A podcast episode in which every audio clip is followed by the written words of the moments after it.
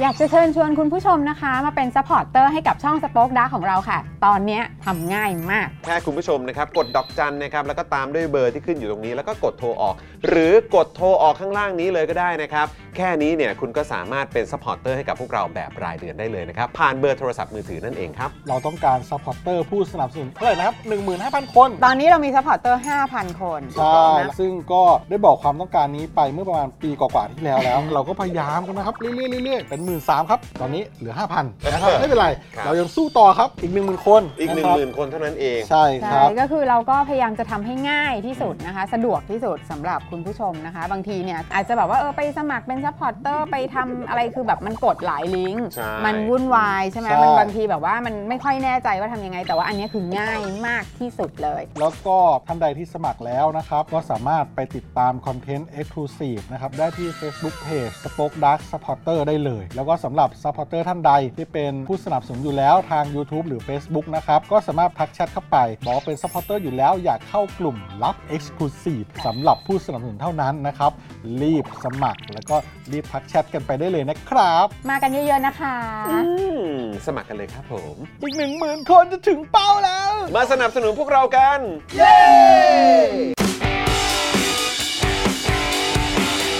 Daily t o p i c กกับจอห์นวินยู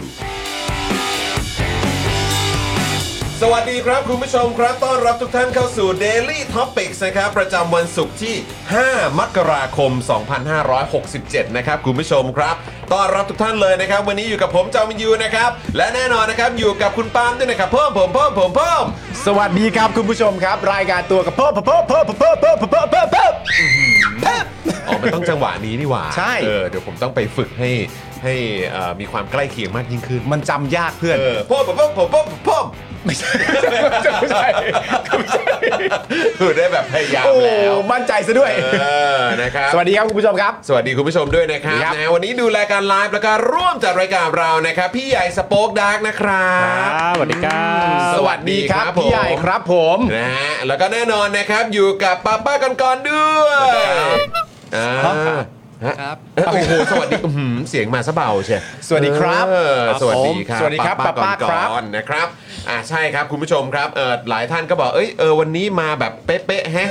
ตรงเวลาเป๊ะแฮะแต่มาแบบงงๆไหมเออนะครับวันนี้เราแบบเซตระบบกันใหม่นะครับนะฮะก็เลยแบบอาจจะงงๆนิดนึงเดี๋ยววันจันทร์มาเดี๋ยวจะเนียนมากยิ่งขึ้นกว่านี้นะครับ แล้วใคร เออ ใครยังไม่รู้ตัวว่าจะมา ใช่ แล้วอยู่ๆนั่งฟังอยู่แล้วพ่อพ่อพ่อพ่อ ไอยเราก็แบบเออแล้วเอ้ยอ๋อนี่คืออ๋อแล้วอ้าวอ๋อ อ๋อ โอเคเออครับผม อ๋อแล้วอ๋อแล้วคุณผู้ชมมา อ๋อแล้ว คุยกัน อ๋อแล้ว คุยกัน อ๋อแล้ว คุยกัน เออนะครับ สวัสดีคุณพัชชาด้วยนะครับนะ สวัสดีคุณ ทักทย พัชชาครับ นะครับ เช็คขับพ่มพ่มผมพ่มผมพ่มเออโหนี่คุณพัชชาก็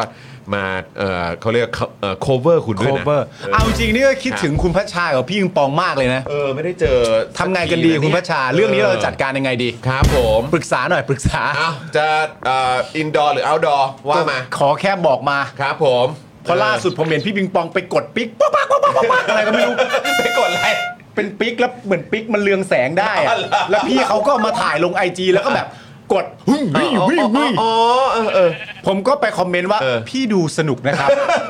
เขาก็ตอบมาว่าก็ไม่เท่าไหร่นะครับ ก็ไม่เท่าไหร่นะฮะ ไม่เท่าไหร่นะครับ เออนะครับ สวัสดีคุณผู้ชมทุกท่านเลยนะครับ ใครมาแล้วก็มาคอมเมนต์พูดคุยกันได้นะครับ คุณผู้ชมครับนะ ครั ฮะ บ แล้วก็อย่าลืมนะครับสตาร์ทการเริ่มต้นกันนะฮะด้วยการกดไลค์กดแชร์กันดีกว่านะครับ คุณผู้ชมครับ คุณกั๊กบอกว่าวันนี้จะได้เห็นจดหมายปรีดีไหมครับ เออวันที่ 5 นี่ว่า สรุปว่าต้องเรียกว่าจดหมายหรือเอกสารนะฮะ ไม่รู้แล้ว เออแต่เหมือนเขาบอกว่าต้องเอกสารใช่ไหม ต้องเรียกว่าเอกสาร เอออย่าอย่าเรียกว่าจดหมายเรียกว่าเอกสารครับ ใช่ เออนะครับเอกสารปรีดีใช่ไหมครับนะเดี๋ยวก็ต้องคอยติดตามกันนะครับ ว่าจะมีอะไรเพิ่มเติมไหมได้ข่าวว่าวันนั้นเนี่ยเอ่อมีการไปเปิดเอกสารแต่ว่า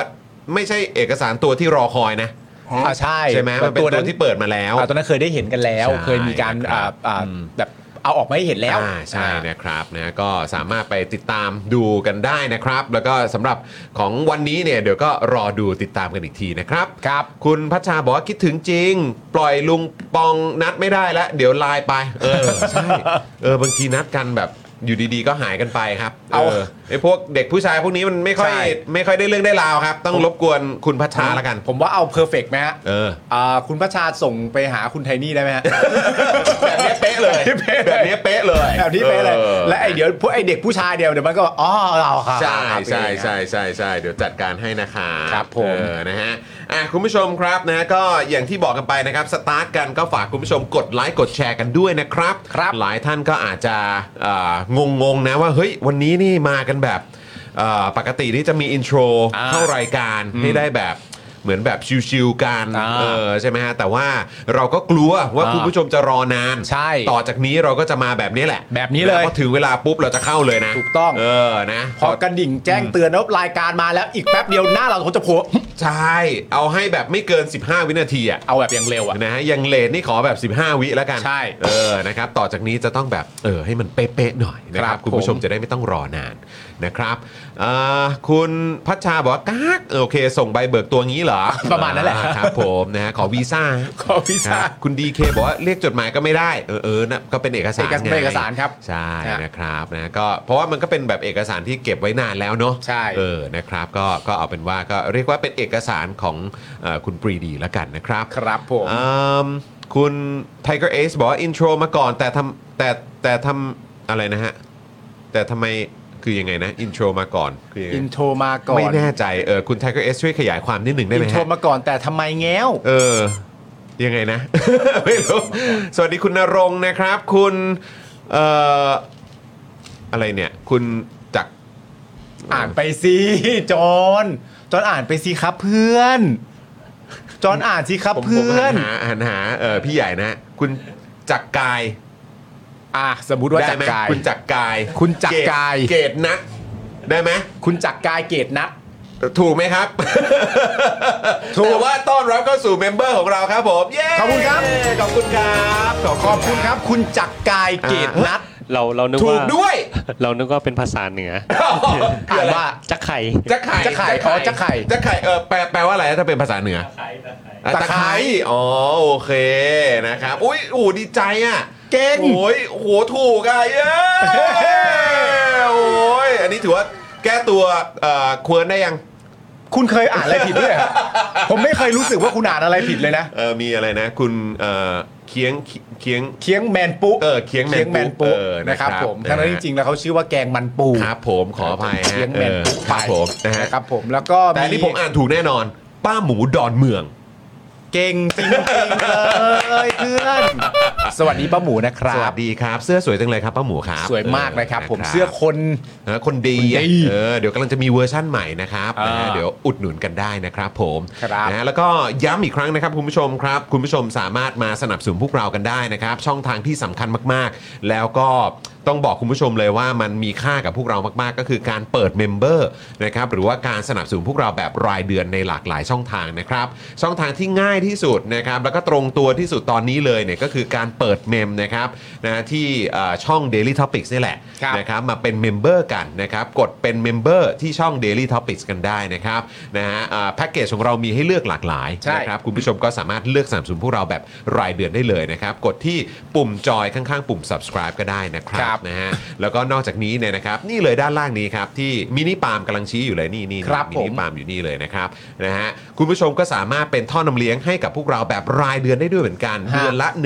149 บาท ครับ นะ ครับอันนี้ผูกไว้เลยกับนี่ไงบินโทรศัพท์มือถือ ครับ นี่ ผม นะครับคุณผู้ชมก็สามารถอ่าใช้มือถงมือถืออะไรตามปกติพอสิ้นเดือนปุ๊บจ่ายจ่ายค่ามือถือเนี่ยก็ อ่าร วมอันนี้เข้าไปด้วยเลย ใช่ นะครับคราวนี้เนี่ยก็จะหลุดออกจากการเป็นเมมเบอร์เนี่ยเอ่อแบบไม่ไม่ไม่ง่ายแล้ว ครับ เออนะครับคุณผู้ชมก็จะได้แบบสบายใจได้ว่าเฮ้ยแบบนี้เราเราไม่หลุดแล้วก็ อ่า สนับสนุนพวกเราแบบต่อเนื่องด้วย ครับ นะครับอันนี้ก็ตกวันละ 5 บาทเองคุณผู้ชม ฮะ นะฮะ นะเพราะว่ารายการเรามา 5 วันต่อสัปดาห์นะครับนะฮะแล้วก็นอกจากนี้นะครับ คุณผู้ชมยังสามารถเป็นซัพพอร์ตเตอร์ทาง Facebook ได้ด้วยเหมือนกัน ใช่แล้ว นะครับอันนี้ก็ได้หมด หรือจะเป็นเมมเบอร์นะครับในช่อง YouTube ช่องอื่น อย่างเจอข่าวตื้นก็ได้ ค ส รับ ป o อคดักทีวีก็ได้นะครับ ทั้งหมดนี้เลยนะครับ รวมถึงทางเบอร์โทรศัพท์นี้เนี่ยคุณผู้ชมก็สามารถไปดูเอ่อรายการของเราที่เป็นรายการ Exclusive ใช่แล้นะวครับของแต่ละช่องของเราได้เลยที่ Spoke Dark Supporter Group นั่นเองใน Facebook นะครับ ถูกต้อง ไปก ค ด รับ จอยไปแสดงตัวกันนะครับ คุณผู้ชมก็จะได้เข้าไปรับชมได้เลยนะครับ ใช่ครับซีรีส์นี้เป็นซีรีส์สุดฮานะคุณผู้ชมนะ นะ เนอะ คุณผู้ชมสามารถติดตามมาได้เลยนะครับผมแล้วเราก็จะผลิตออกมาเนี่ยแทบจะทุกอาทิตย์อย่างแน่นอน ใช่ และอันนี้เนี่ยสำหรับคนที่มาเปิดเมมกับเรามาเป็นซัพพอร์เตอร์กับเราเท่านั้นนะครับคุณผู้ชมครับ เราก็จะได้เอ่อเขาเรียกว่าอะไรรู้คีย์เวิร์ดซึ่งกันและกันเพราะว่าถ้าไม่เข้ามาติดตามนี่ก็จะงงว่า เอ๊ะทำไมชื่อปาล์มนี่สะกดแปลกจัง ใช่ไหมฮะก็จะสง ทำ สั ไม ย ทำไมถึงสะกดแปลกใช่ไหม เอ๊ะพี่บอลคือใคร ครับผม เอ๊ะมีเดียมตู่คือใคร คนทหารเจ้าจอนนี่คือใครสมนเยอะมากนะฮะ โอ้โห คุณผู้ชมก็จะได้รู้จักกันนะครับ ครับ คุณผู้ชม ผม คอนเทนต์มันๆฮาๆแบบนี้นะครับ ติดตามได้เฉพาะคนที่เป็นเมมเบอร์กับเราเท่านั้นนะครับ ใช่แล้ว เป็นเมมเบอร์ ครับ กันเยอะนะคุณผู้ชมนะ มาเปิดเมมกันนะ เออ เอ่อคุณปาล์มผมให้เวลา 30 วินาทีในการอ้อนคุณผู้ชมหน่อย คุณผู้ชมครับ เออ มาเปิดเพลงเต้น เฮ้ย เดี๋ยวก่อนใจเย็น เออว่ะ เออ เราไม่ได้แดนนานแล้ว เออ นะ เราไม่ได้แดนนาน เออไม่ได้ แล้วนะ แดนนานแล้วนะเนี่ คุณ ย ผู้ชมมันสำคัญมากนะ นี่คุณผู้ชมเราบอกกันมาเสมอใช่ไหมว่ามกราคมเนี่ยจริงๆเนี่ยมีหลายอีเวนต์เลย เออ ที่เราจะต้องติดตามกันใช่ไหม ใช่ ครับ ผมเปิดมาถึงเนี่ยตอนต้นเดือนเลยเนี่ยเราก็ว่ากันด้วยเรื่องการอภิปรายงบประมาณปี 67 ใช่ไหมครับผม และหลังจากนี้ไปเนี่ยก็จะมีประเด็นเรื่องคดี มีประเด็นเรื่องอะไรต่างๆนานาอีกมากมายเลยนะครับผมประเด็นเรื่อง 120 กว่าวันแล้วก็ไม่ได้หายไปไหนนะฮะเรียกว่าเดือดแน่นอนนะครับผมเพราะฉะนั้นก็ขอให้ Daily Topic เนี่ยได้อยู่คู่คุณผู้ชมในภาวะเดือดๆแบบนี้ไปอีกนานแสนนานนะครับคุณผู้ชมครับ ถูกต้องครับ เปิดเมมกันนะครับ ผม คุณผู้ชม นะครับตอนนี้นะครับ เดี๋ยวอีกอย่างหนึง อะไรอะไร ไลน์อัพแขกรับเชิญ เออ ใช่ เปิดเมมรอไว้เลย เดือนเนี้ยเดือด เปิดเมมรอไว้เลย เดือนเนี้ยเดือดนะครับ แล้วก็คือจริง ๆ จะว่าไปก็ตลอดทั้งปีนี้ ถ้าเกิดว่าเรายังคงอยู่ด้วยกันนะครับ ใช่ นะฮะก็จะมีแขกสุดพิเศษนะครับ หรือว่าเกสเด็ดๆนะครับมานั่งอยู่ที่เก้าอี้ตัวนี้แล้วก็มาร่วมพูดคุยกับเราแน่นอนนะค ค รั รั บบ ผม นะฮะแล้วก็อย่าลืม Tik t o อกด้วยนะครับคุณผู้ชมนะฮะโอ้โหนี่ก็เอ่อกำลังมุ่งหน้าสู่ เจ็ดแสน เจ็ดแสนนะครับ มุ่งไป ค่อยค่อยเป็นค่อยไป ใช่ครับ นะก็ฝากคุณผู้ชมนะครับอย่าลืมเอาไปรีโพสต์กันด้วยนะครับ ครับผม เมื่อกี้ ที่เห็นคุณจูนก็มาต่อเมมนะครับ ตอนนี้ก็เป็นคุณ PS มาต่อเมมด้วยนะครับ โอ้โห มีแต่ VIP 24 บวกอัพเนี่ยนะครับ โอ้โห มา โอ้โห มาเปิดเมมกันนี่คุณจูนนี่ก็ 34 เดือนแล้วนะครับ อ่า โอ้โห สุดยอดไปเลยอืม ขอบคุณมากๆเลยนะครับ นะครับนะฮะ เพื่อนๆกับคุณนะครับทุกคน ขอบคุณนะครับเพื่อนๆครับ เพื่อนๆทุกคนเลย นะฮะอ่ะคุณผู้ชมครับนะก็เดี๋ยวก่อนที่อ่าเราจะไปอ่าขอบคุณนะครับผู้สนับสนุนใจดีของเรากันเนี่ยนะครับเดี๋ยวอัปเดตหัวข้อข่าวก่อนดีกว่า ใช่ นะครับคุณผู้ชมครับวันนี้มีเรื่องราวให้ได้พูดคุยกันแน่นอนนะครับก็คือประเด็นของอาการอภิปรายงบประมาณนะครับ อ่า ปี 2567 นั่นเองของรัฐบาลอ่าปัจจุบันนำโดยพักเพื่อไทยนะครับ เดี๋ยวเราจะมาคุยกันแต่ว่าก็ต้องแวะข่าวสั้นทันโลกกันนิดนึงเดี๋ยวจะมีประเด็นของคุณอุ้งอิงนะครับ ครับ ที่ออกมายืนยันนะครับออกมาย้ำนะครับว่าเฮ้ย บ้าเปล่า ฮะ ไม่มีหรอกไม่มีประเทศไหนในโลกนี้นะฮะที่มีนายก 2 คนครับ ครับ นะฮะก็แล้วก็ยังออกมายืนยันในประเด็นของการนั่งเอ่อเก้าอี้รัฐมนตรีด้วย อ่าน นะครับ แล้วก็การที่คุณทักษิณก็โดนโยงนะครับในช่วงของการอภิปรายงบประมาณครับ เขาบอกไม่แปลกใจ ไม่แปลกใจไม่แปลกใจนะครับ โอเค แล้วก็เดี๋ยวเราก็จะมาดูเอ่อแล้วก็อัปเดตเพิ่มเติมนะครับกับการอภิปรายอ่างบประมาณ 67 นะครับเมื่อของเมื่อวานด้วย เดี๋ยว อ่า สรุปกันมา เข้าใจว่ามีประเด็นของงบเกี่ยวความมั่นคง ใช่ นะฮะกระทรวงกลาโหมก็มี ตำรวจอีก ตำรวจก็มี อ่าน นะครับโอ้โหมีอะไรให้ติดตามกันอีกเพียบเลยนะครับคุณผู้ชมครับ ครับผม นะฮะแล้วก็อีกสักหนึ่งเรื่องใช่ไหมมีไหมครบไหมประมาณนี้เออ ประมาณ นะ นี้ ครับ ประมาณนี้ ก็น่าจะประมาณนี้นะครับเพราะว่าแค่เฉพาะของการอภิปรายงบประมาณเนี่ยนะครับคุณผู้ชมก็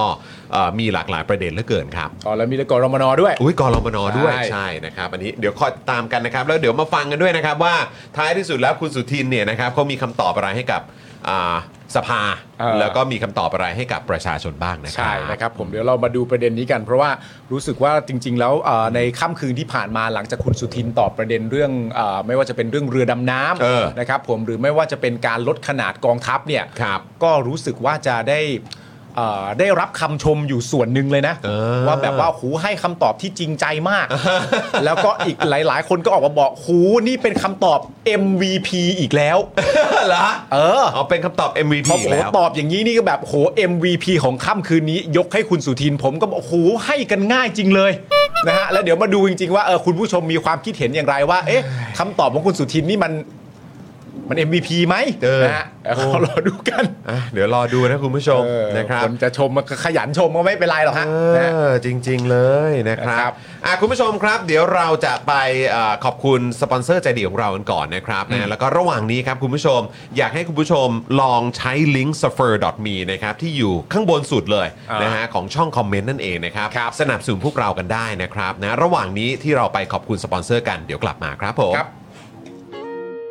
i w วิน180 ช่างอลูมิเนียม งานอลูมิเนียมต้อง i w วิน180 โหลดแอป i w วิน180 หรือติดต่อที่ Line at i w วิน180 ศูนย์ศัลยกรรมตกแต่งจินตรัก หมอเช่จินตรัก มือหนึ่งเรื่องการแก้จมูก แก้จมูกครั้งสุดท้าย ให้สวยคู่คุณตลอดไป สอบถามได้ที่ Facebook จินตรัก Surgery Medical Center OX Clean สเปรย์ฆ่าเชื้อ OX Clean ฆ่าเชื้อแบคทีเรีย เชื้อไวรัส ขจัดกลิ่นไม่พึงประสงค์ได้อย่างหมดจด ฉีดได้ทุกพื้นผิว ทั้งในรถในบ้าน ขนาด 500 มิลลิลิตร เพียงขวดละ 500 บาท เมื่อซื้อ 2 ขวด รับฟรีอีก 1 ขวด ส่งฟรีทั่วไทย สนใจแอดไลน์ได้เลยที่ w a t s o n b e n z XP Pen XP Pen เมาส์ปากการะดับโปร ราคาเริ่มต้นไม่ถึงพัน ดูข้อมูลเพิ่มเติมได้ที่เพจ XP Pen Thailand นะ โอเค ขอบพระคุณ เาลรับ ผู้สนับสนุนทุกท่านนะครับ ครับผมนะฮะก็ต้องขอขอบคุณผู้สนับสนุนใจดีของเรานะครับ ทุกๆอ่าแบรนด์เลยนะครับ แล้วก็ต้องขอขอบคุณคุณผู้ชมด้วยนะครับนะที่มาร่วมสนับสนุนพวกเรานะครับ ในทุกๆวันนี่อย่างคุณเอ่อนาวาใช่ไหมฮะ ครับผม ซูเปอร์แชทมาบอกให้ได้เท่าเท่านี้ค่ะ เพราะว่าเงินเดือนยังไม่ออก ยังออกไม่ครบ บริษัทบอกกำลังมีปัญหา แบ่งงวดจ่ายพนักงานอย่างเราก็ลำบากไปต้องไปหาเงินมาโปะค่าใช้จ่ายประจำเดือน โอ้โหประจำต้นเดือนด้วย ครั โอ้ บ โห ผม นะครับอ่ะส่งแรงใจแล้วก็ขอบคุณนะครับ ขอบพระคุณมาก ๆ เลยที่มาร่วมสนับสนุนพวกเราด้วยนะค ข รั อบบ พระคุณจริงๆครับ ขอบพระคุณมากครับ นะฮะอ่ะยังไงก็อ่าสะดวกยังไงอ่าช่องทางไหนก็สามารถสามสูนกันได้นะครับ ครับผม นะฮะอ่ะคุณผู้ชมครับก็เดี๋ยวเราจะมาเข้าข่าวสั้นทันโลกกันก่อนไหมคุณปาล์ม เริ่มจากข่าวสั้นทันโลกกันก่อนดีกว่า เออ เพราะว่าประเด็นนี้เนี่ยผมมีความรู้สึกว่าเออมันมันอาจจะไม่ไม่สบายใจไปยังพักเพื่อไทยหรือเปล่า เพราะว่าเราเท่าที่เราฟังมาที่เราจำได้เนี่ยเป็นประเด็นเนี้ยแปลว่าคุณนุ้งอิงกับคุณเศรษฐาได้เห็นไม่ตรงกันแหละ เออ ใช่ไหมฮะ ชัก เราก็ ชัจะชักจะเป็นห่วงแล้ว เออ จะมีรอยร้าวในความสัมพันธ์ไหม เออเพราะเราไม่ อ้หี้ยแล้วเราจะไปเสียมทำไมเนี่ย เราไม่ได้เสียม เราจะปั่นทำไมนี่ย เราไม่ได้เสียมแต่เขาเห็นไม่ตรงกันไง อ๋อโอเคโอเค เออเขาเห็นไม่ได้ตรงกัน เออ แต่ว่าเขาอาจจะแบบเอ้ยไม่แน่ใจว่าอันนี้เป็นแพทเทิร์นการแกล้งๆลืมหรือเปล่า อ่า แล้วก็มาบอกเอ้ยมีใครไม่เห็นด้วยกับกูบ้าง แต่ว่าลืมไปเอ้ยจริง ๆ แล้วคุณไม่เห็นด้วยกับคุณเศรษฐาหรือเปล่า โอ้ อะไร ย เงี้ย ยังไงวะ เอ เนี่ยโอ้โหนี่เหมือนกลายเป็นเอ่อเขาเรียกว่าสื่อก็สซิบไปแล้วนะเนี่ย ใช่ เออครับผม อมึงกูจะบอก มึงมีคลิปเสียงไหม มึงมี มึงกูมีมึง มีจริ มี ง ใช่ไหม มีจริง อ่ะโอเคโอเคนะค อ่ะ รับ เดี๋ยวคุณผู้ชมเรามาเอ่อไล่ข่าวกันไปแล้วก็ เออ เอ่อ อ พ งน้อย ายาม เราเราก็พยายามเป็นส่วนหนึ่งในการผสาน เออ รอยร้าวนี้ไหม เอางี้ไหม ยขโทษทียังไม่เกิดขึ้น ยังไม่เกิด ขึ้น แต่นี่เป็นอะไรเนี่ย แต่นี่ผมย้ำจริง เป็นไปได้ผมขอร้อง เลยนะ คุณนุ้งอิงกับคุณเศรษฐา ครับ ไม่ไม่ทะเลาะกันได้ไหม ใจเย็นก่อนได้ไหมครับ ไม่ทะเลาะกันได้ไหม ค่อยๆคุยกันได้ไหมครับ เออผมเข้าใจว่าเห็นไม่ตรงกัน ครับ คนหนึง ผม มองเรื่องสองคนแบบนึงอีกคนหนึง เออ มองเรื่องสองคนแบบนึง เออ เฮ้ยแต่ผมขอร้องเพื่อประเทศไทยคุณอย่าทะเลาะกันได้ไหม นะนะนะขอนะครับ เออ เออแล้วพวกเราก็ตีบทแตก เออ แต่เขา ไม่ ไม่ รู้ ร้อง จะ หร อ อก ธิบายยังไง ไม่หรอก เครับผม คุณนุ้งอิงนี่ย้ำนะครับคุณผู้ชมครับประเด็นนี้ยังไม่จบนะเป็นประเด็นที่คุณนุ้งอิงเนี่ยยังต้องย้ำอย่างสม่ำเสมอเลยนะครับคุณผู้ชมครับว่าไม่มีประเทศไหนหรอกนะ ที่มีนายกสองคน เออ เผยอีกประเด็นหนึ่งก็คือยังไม่นั่งรัฐมนตรี ครับ แล้วก็บอกด้วยว่าไม่แปลกใจนะครับ ที่คุณทักษิณเนี่ยคุณพ่อของคุณนุ้งยิงเนี่ยถูกโยงอภิปรายงบนะฮะ อ๋อเหรอฮะ เมื่อวานนี้เนี่ยคุณแพทองทานชินวัตรนะครับซึ่งเป็นหัวหน้าพักเพื่อไทย โดยไม่เกี่ยวข้องกับนามสกุลเนี่ยนะฮะ ครับ ให้สัมภาษณ์ถึงกรณีกระแสข่าวการปรับครมครับที่จะมีชื่อของคุณนุ้งอิงเองเนี่ยเป็นหนึ่งในรัฐมนตรี โอ้โห ซึ่ง อืม ถ้าเป็นจริงๆอ่ะถ้าถามผมผมไม่เห็นความแปลกใจในประเด็นนี้เลยนะ อืม ในความรู้สึกผมอะ่ะ แต่ว่าคุณนุ้งอิงเนี่ยก็ตอบว่าไม่มีค่ะ ไม่มีใช่ไหม และตอบว่าไม่มีค่ะถึง 3 ครั้งด้วยกัน ไม่มีค่ะ ไม่มีค่ะ ไม่มีค่ะ ครับผม สามครั้งด้วยกันนะครับผม มันเหมือนแหมพอผมอ่ะ ก็ กำลังคิดอยู่คือทำไมเขาถึงไปเน้นใน 3 ครั้งนี้นะ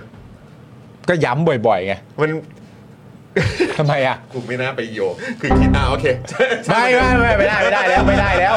ไม่ได้แล้วคุณต้องพูดแล้ว มันทำไม ไม่เอาไม่เอาไม่เอาไม่เอาไม่เอาไม่เอาไม่เอา ทำ อย่าเลยอย่าเลยเดี๋ยวกูหลังไม่ดีกว่าไม่เกี่ยวกับศาสนา เขียนมาเขียนมา โอเค ยนมา โอเคโอเคโอเค อยากรู้เขียนเขียนเขียนแล้วเร็วเขียนแล้วเร็ว โอเคโอเคอ่ะ โอเค อ่านต่อ โอเค อืม นะครับ ครับ ผมคุณแม่ต้องทานตอบว่า เออ ตอบ 3 ครั้งนะครับว่าไม่มีนะครับผมโดยบอกว่าตอนนี้เนี่ยก็ทำเรื่องซอฟต์พาวเวอร์และโครงการ 30 บาท ซึ่งเป็นนโยบายหลักของรัฐบาลอยู่แล้ว ขอทำตรงนี้ให้เต็มที่ก่อน เรื่องอื่นยังไม่ได้รับมอบหมายอะไรจากนายกรัฐมนตรี อืม อ่ายังไม่ได้รับมอบหมายอะไรจากนายกรัฐมนตรีก็น่าจะหมายถึงคุณเศรษฐาเนอะใช่ไหมฮะ อ่ะใช่สิครับ โอเ ครับ โอเ ผม และไม่ได้มีเรื่องที่จะไปอยู่ในคอรมออ๋ออประเด็นที่ทำตรงนี้อยู่ทำประเด็นเรื่องซอฟต์พาวเวอร์อยู่ทำประเด็นเรื่องโครงการ 30 บาทอยู่ เพราะฉะนั้นไอ้งานประเด็นตรงนี้เนี่ยมันไม่ใช่ประเด็นอะไรต่างๆนานาที่จะต้องเข้าไปอยู่ในคอรมอก็ได้ อ่า ก็อยู่ตำแหน่งนี้ต่อไปก็ดีอยู่แล้ว ครับผม ใช่ไหมฮะโอเคเอาไว้ก่อนเอาไว้ก่อนเอาไว้ก่อนเอาไว้ก่อน เอออ่านนะ เอาไว้ก่อนเอาไว้ก่อนเอาไว้ก่อนเอาไว้ก่อนไม่เห็นเอาไว้ก่อนอ่านั่นแหละนะครับผม ค ก็ รับผมเออ เอ๊ะทำไมผมบอกไม่มีค่ะไม่มีค่ะ แล้วคุณ เออ มิวส่งมาไม่จับมือค่ะทำไมอะฮะเฮ้ยคุณมิว ละอย่าง คนละ กั เรื่องแล้ว คนละเรื่องกันเนี่ย คุณมิวเอ๊ะที่ส่งมาเอารางวัลเปล่า เออนี่นี่เราคุยกันคนละเรื่องเดียวกันเหรอ เรื่องคนละเรื่องเดียวกันแล้ว เออครับผม อันนี้เป็นประเด็นเรื่องอาจะไปนั่งตำแหน่งรัฐมนตรีในการปรับครมครั้งใหม่ไหม ครับ คุณอุ้งอิ๊งบอกไม่มีค่ะไม่มีค่ะ ก็ควรจะเชื่อ ไม่ใช่จะมาเถียงด้วยการมาพิมพ์ว่า ไม่จับมือค่ะ ไม่ได้ คุณมิวไม่ได้ เออ ไม่ ครับ เอา ผมอืม อืม ครับ ทำไมกูคิดไม่ได้วะ เมื่อถามว่ากระแสดังกล่าวเนี่ยเกิดจากลูกพักนะครับผมที่อยากผลักดันให้ไปนั่งตำแหน่งรัฐมนตรีหรือไม่ คุณแพทองตาลเนี่ยคุณแพทองตาลก็ตอบว่า ตนเองไม่ทราบว่าคำถามแรกมาจากไหน รู้ตามสื่อว่ามีชื่อเป็นรัฐมนตรี แต่ขอย้ำอีกครั้งว่าไม่มี ไม่มีนะ และคิดว่าตนกับสสก็ได้ประชุมกันอยู่แล้ว ว่าจะมีทิศทางอย่างไรในสภาผู้แทนราษฎร เออ ฉะนั้นเรื่องนี้เรื่องที่ออฉะนั้นเรื่องที่ต้องเข้าไปอยู่ในคอรมอตอนนี้ยังไม่มีใช่ไหม คือตอนจำได้ว่าน่าจะเป็นช่วงตอนที่เอ่อหลังเลือกตั้งใหม่ ๆ แล้วก็ อืม อ่าความเข้าใจของสังคม เออ ก็คือเข้าใจว่าก้าวไกลก็จะจับกับเพื่อไทยแหละ ใช่สิ ใช่ไหมฮะ ในฐานะพักที่ชนะการเลือกตั้ง เซ็น MOU กับพรรคกับพักอันดับ 2 ใช่ เซ็นเซ็นเอ็มยูการความเข้าใจของสังคมก็คิดว่าอ่ะเดี๋ยวคงจะไปเวนี้ ใช่ ใช่ไหมครับ แล้วก็ยังมีเหมือนแบบเป็นคล้ายๆเป็นเอ่อเหมือนลิสต์ อ่า ตำแหน่ง อืม ที่มีการแบ่งกันอ่ะ ใช่ เออแล้วก็เหมือนว่าแว่วๆเนอะใช่ไหมพี่พี่กรณ์ถ้าเกิดตอนนั้นจำไม่ผิดเหมือนว่าเหมือนมีชื่อของคุณลุงอิงในชื่อของรัฐมนตรีต่างประเทศป่ะ ใช่ใช่ อ่าใช่ ใช่ไหมฮะ ใช่ เออตอนนั้นก็มีอยู่นะ เออ เออนะครับเพราะฉะนั้นก็จริง ๆ แล้วถ้าพูดถึงเก้าอี้รัฐมนตรีเนี่ย อ่า สำหรับคุณลุงอิงเนี่ย อืม ก็หลายคนเขาก็มองไว้ว่า มันก็เป็นไปได้ ซึ่งมันจะเกิดขึ้นเมื่อไหร่พฤษภาเหรอ ไม่รู้ ไม่รู้อันนี้ก็ไม่รู้เหมือนกัน แต่มัน เออ จะเป็นมัน แต่ คื ต่า อง ประเทศคงไม่ได้แล้วแหละ เพราะว่าถ้าเป็นคุณปานปรีเนี่ยตอนนี้ก็เข้าใจว่า โอ้โห ผลงานโดดเด่น โดดเด่นแล้วก็เป็นที่ชื่นชม โดใจท่านท่านนายกมาก ใช่ เออแล้วก็หลาย ๆ ผลงานก็ อ่ารู้ รู้สึกว่าอ่าเหมือนก็ก็ได้แต้มจากคุณปานปรีนี่แหละ ใช่ ใช่ไหมในประเด็นของที่พม่าด้วยใช่ไหมช่วยคนไทย ใช่ อ่าจากพื้นที่ขัดแย้ง อ่าประเด็นเรื่องอิสราเอลฮามาสด้วย ฮามาสด้วย อืม เหมือนกันอะไรแบบนี้ ใช่ ก็ได้รับคำชม ครับ จากหลาย ๆ ฝ่ายรวมทั้งเอ่อแม้กระทั่งตัวคุณทิมพิธาเอง อ่ะใช่ นะครับผมในการวิเคราะห์ผลงานของรัฐบาลเนี่ยก็ให้คำชมประเด็นเรื่องนี้ด้วยว่าเออนี่เป็นประเด็นที่ทำได้อย่างยอดเยี่ยม แต่ถ้าเกิดว่าไม่ใช่ต่างประเทศแล้วเนี่ยต้องเป็นอันไหนอะ คือทีนี้เวลาเราจะคิดประเด็นเนี้ยพอเป็นคุณนุงอิงขึ้นมาเนี่ยเราก็ต้องเข้าใจว่ามันก็ควรจะเป็นโควต้าของฝั่งเพื่อไทยถูกไหม อ๋ออยู่แล้ว เพราะว่าจะไปกินโควต้าของพรรคอื่นแบบเอ้าเดี๋ยวเออคุณอนุทินไม่เป็นและมหาดไทย ก็คงแปลกๆนะ ใช่ใช่ ไหมฮะ ใช่ หรือว่าแบบเอะจะไปเป็นแบบ การท่องเที่ยวไหม การท่องเที่ยวนี่ก็ เออ เข้าใจว่าเป็นของเพื่อไทยนี่ใช่ไหมพี่กรณ์ เออได้แหละ ใช่ไหมเข้าใจว่าเป็นของจากฝั่งโคราชด้วยนะ เออเป็นทาง เออ เพื่อไทยนะเออ เฮ้ย ถ้าเกิด ท่อง ผ เที่ ม ยว จำไม่ผิด นี่ใครวะ เออเป็นเป็นเออนะฮะสุภาพสตรีอ่ะเดี๋ยวก่อนนะ ดี๋ยวแป๊บง เป็นแบบเป็นจากบ้านใหญ่โคราชอ่ะฝั่งอีสานอ่ะใช่ไหมถ้าเกิดจำไม่ผิดเนาะคุณสุดาวัน อ่ คุณสุดาวั าน อ่าเห็นไหม ใช่ใช่ บอก ใช่ใช่ แล้วนะครับ แต่ว่าก็ก็ไม่รู้เหมือนกัน อืม นะครับเพราะว่าอันนั้นก็ถือว่าเป็นแบบอื้อหืออีกหนึ่งบุคคลสำคัญในพรรคเพื่อไทยเลยนะ ใช่ เออ หรือ เค ว่า รือ ถ้า เครือใหญ่ ๆสำคัญในพรรคเพื่อไทย เลย ถ้าเป็นโควต้าของพรรคเพื่อไทยจริง ๆ เนี่ย คุณลุงอิงก็เป็นกลาโหมตามคุณอาไปก็ ได้นี่ใช่ไหม เพราะว่าคุณยิ่งรักษณ์ก็ แทนคุณสุทินเหรอครับ เออ เฮ้ย ทำไม โอ้ อ่ะ โห ทำไมอ่ะ อันนี้เหมือนแบบยืดให้เลยนะ คุณนุ้งอิงไปดูกลาโหม อ่ะโอเค คุณสุทินก็มาดูกระทรวงศึกษา คุณเพิ่มพูนพอแล้ว โอ้คุณเพิ่มภูมิพรแล้วเหรอ พอแล้ว โอ้ นะครับ คุยดีๆนะ เอาไปล้างจานอีกอะไรวุ่นวายอีก แล้วก็โอ้โหแบบนี้คุณองค์ยิงต้องไปเข้าคลาสร้องเพลงก่อนไหมเนี่ย ไม่แล้วแต่ถนัด จะโดน ดิ จะโดนแบบคุณสุทินไหมเนี่ย โอ้ยไม่ไม่ จับ โดนอยู่ ขึ้น แล้ว เวทีตลอดเลย โรงเรียนไม่โดนอยู่แล้ว เออ นะครับ โอ้โห นะฮะอ่ะแต่ว่าอย่างน้อยคุณแพทองทานคุณนุ้งอิงก็ออกมาปฏิเสธแล้วว่า ใช่ ไม่มีไม่มีไม่มีปฏิ ไม่ เสธ มี ถึงสามครั้งด้วยกัน แล้วก็มาจบที่ตอนนี้ยังไม่มีนะครับ โอเค ผม โอเคนะครับ อ่า ส่วนคำถามนะครับว่าถ้ามีการเสนอชื่อเป็นรัฐมนตรีต้องถามความเห็นหรือไม่นะครับ คุณแพทองทานตอบว่า คงต้องพูดคุยกันว่าถนัดทำอย่างไรบ้างนะครับ อืม และทำได้เต็มที่ไหม อืม ซึ่งก็ต้องมีการพูดคุยกันอยู่แล้ว แต่ในโอกาสนี้ไม่มีเลย ไม่ต้องห่วงไม่มีนะครับ ก็ไม่รู้ออกเสียงแบบนี้หรือเปล่านะครับ เอาเป็นว่าผมอ่านแบบโมโนโทนแล้วกัน เดี๋ยวจะหาว่าแบบเออใส่ฟิลแต่ในโอกาสนี้ไม่มีเลยไม่ต้องห่วงไม่มีอืมนะครับ ไม่มีไม่มีนั่นมันไม่ลืม เออ ไม่ใช่หร โอเคครับผมนะฮะซื้อไหม ซื้อไหม เออ ผมนอกเรื่องก่อน ผมขอสารภาพประเด็นนี้ ครับ ว่าคือผมมาสงสัยมาก เออ ว่ามันเป็นไปได้ยังไงที่ผมมาจะ ไม่รู้จักเหรอ จะไม่ใช่จะนึกเพลงไม่ออก อ๋อเออเออ ว่าคุณหมายถึงอะไร เออเออเออ แล้วความตลกของเรื่องนี้คือผมมาได้ข้อสรุปว่า ผมไม่รู้จักเพลงนี้จริง เฮ้ยจริงปะเนี่ย ๆ ตกใจมาก เหรอมองกระจาย เออ ผมไม่ เออ รู้จักเพลงนี้จริง เหรอ ผมไม่เคยได้ยินเพลงนี้จริงๆ ผมก็ผมกลับไปบ้านแล้วผมไปเปิดฟัง คืออยากรู้จริงๆว่ามันพลาดตรงไหน อ่า เพราะปกติเวลาเป็นเรื่องเพลงอะคนสะกิดมาโน้ตสองโน้ตผมก็แบบ รู้แล้ว รู้แล้วตามทันแล้วแต่แบบ ใช่ เอ๊ะคุณก็พยายามจะนั่นนู่นนี่ เออ คุณผู้ชมก็ดูผมแต่ว่าเอ๊ะผมพลาดอะไรวะ เออเออ แล้วผมก็เริ่มฟังแบบอ่าโอเค ตอนต้นไม่รู้จักไม่เป็นไรเดี๋ยวเจอกันท่อนฮุก เออเออเออ แล้วพอไปถึงท่อนฮุกแล้วแบบ โอ้ไม่รู้จริง ว่ะ อ๋อไม่รู้จัก ไม่ไม่รู้จริง โอ้ ไม่รู้จริง คบ ขออภัย ผม พี่ๆด้วยนะ โอ้ยไม่เป็นไรเลยนะครับ ครับผม แต่ต้องบอกว่าหลังเอามาดัดแปลงแล้วก็ดูเหมาะนะ ซื้อไหมอ๋อ ซื้อไหม โอเค เออนะครับ เอากลับมาเรื่องเดิมต่อ ครับ เมื่อถามอีกนะครับว่าในใจอ่ะ เออ ไม่ได้อยากนั่งเป็นรัฐมนตรีใช่ไหมอ่ะอ้าวอ้าว อ้าว อ้าวอ้าวโอ้โห อ้าว แหมสื่อนี่ก็นะโอ้โหอันนี้ละเอียดเชีย อ่า คุณแพทองทานตอบว่าเอ่อตอนนี้เนี่ยโฟกัสเรื่องซอฟต์พาวเวอร์ตนเนี่ยโฟกัสเรื่องซอฟต์พาวเวอร์และโครงการ 30 บาทตอนนี้มาก ๆ เพราะใจตนเนี่ยอยู่กับ 2 นโยบายนี้ เป็นคำตอบที่ดี อ่า เป็นคำตอบที่เก่ง นะครับนะฮะเพราะฉะนั้นก็คือแบบไม่ไม่สนใจเลยนะ อ่า เพราะตอนนี้โฟกัสอยู่แค่ 2 เรื่อง ครับ เมื่อถามว่ารู้สึกยังไงอ่ะที่ตอนนี้มีกระแสว่าประเทศไทยมีนายกสองคน คุณแพทองทานตอบว่ามันเป็นเรื่องเก่าแล้ว ไม่มีประเทศไหนมีนายกสองคน เออ ประเทศไทยก็มีนายกคนเดียวก็คือนายเศรษฐาทวีสินซึ่งกำลังทำหน้าที่อย่างเต็มที่เลย ส่วนคุณแพทองทานชินวัตรเนี่ยนะครับก็คือหัวหน้าพักเพื่อไทยครับ ทีนี้ยังไงอ่ะ นั่นน่ะสิ เห็นไม่ตรงกันแล้วอ่ะ ทำไงดีอ่ะ ทำไงอ่ะ เอาไงดีอ่ะ เห็นไม่ตรงกันแล้วอ่ะ อืม แย่ ยังไงดีครับเนี่ย เออ นะครับ ก็ตอนนั้นก็พูดกลางโรงหนังเลยอะ ป๊อป เอ คอร์ อ น ใช่ กลาง สัโรบง ปะเห ห ร่อ นังเลย ป๊อปคอร์ เอน อ นายกคนไหนอะ คนไหนนะ เออ มีสองคนด้วยครับ อ้าว ท่านนายกพูดเองนะจำได้อ่ะ กูไม่ได้เข้าใจผิดกูจำได้จ นั่น ริง น่ะดิก็มันมี เออ ดิจิทัลฟุตพิ้น เออ เออ ครับ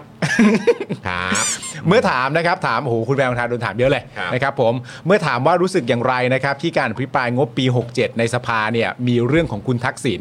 คุณแพทองทานตอบว่ารู้สึกเป็นเรื่องปกติ อืม แต่ไม่ได้เซอร์ไพรส์แต่ก็ขอขอบคุณที่นึกถึง อ่า นะครับผม ครับผม ซึ่งจริงๆมันก็ไม่ใช่เรื่องแปลกอะไรใช่ไหม อืม เข้าใจปะก็คือมันเป็นการพิพิปรายเรื่องงบประมาณอะ ใช่ แล้วมันก็งบประมาณมันก็อยู่ใน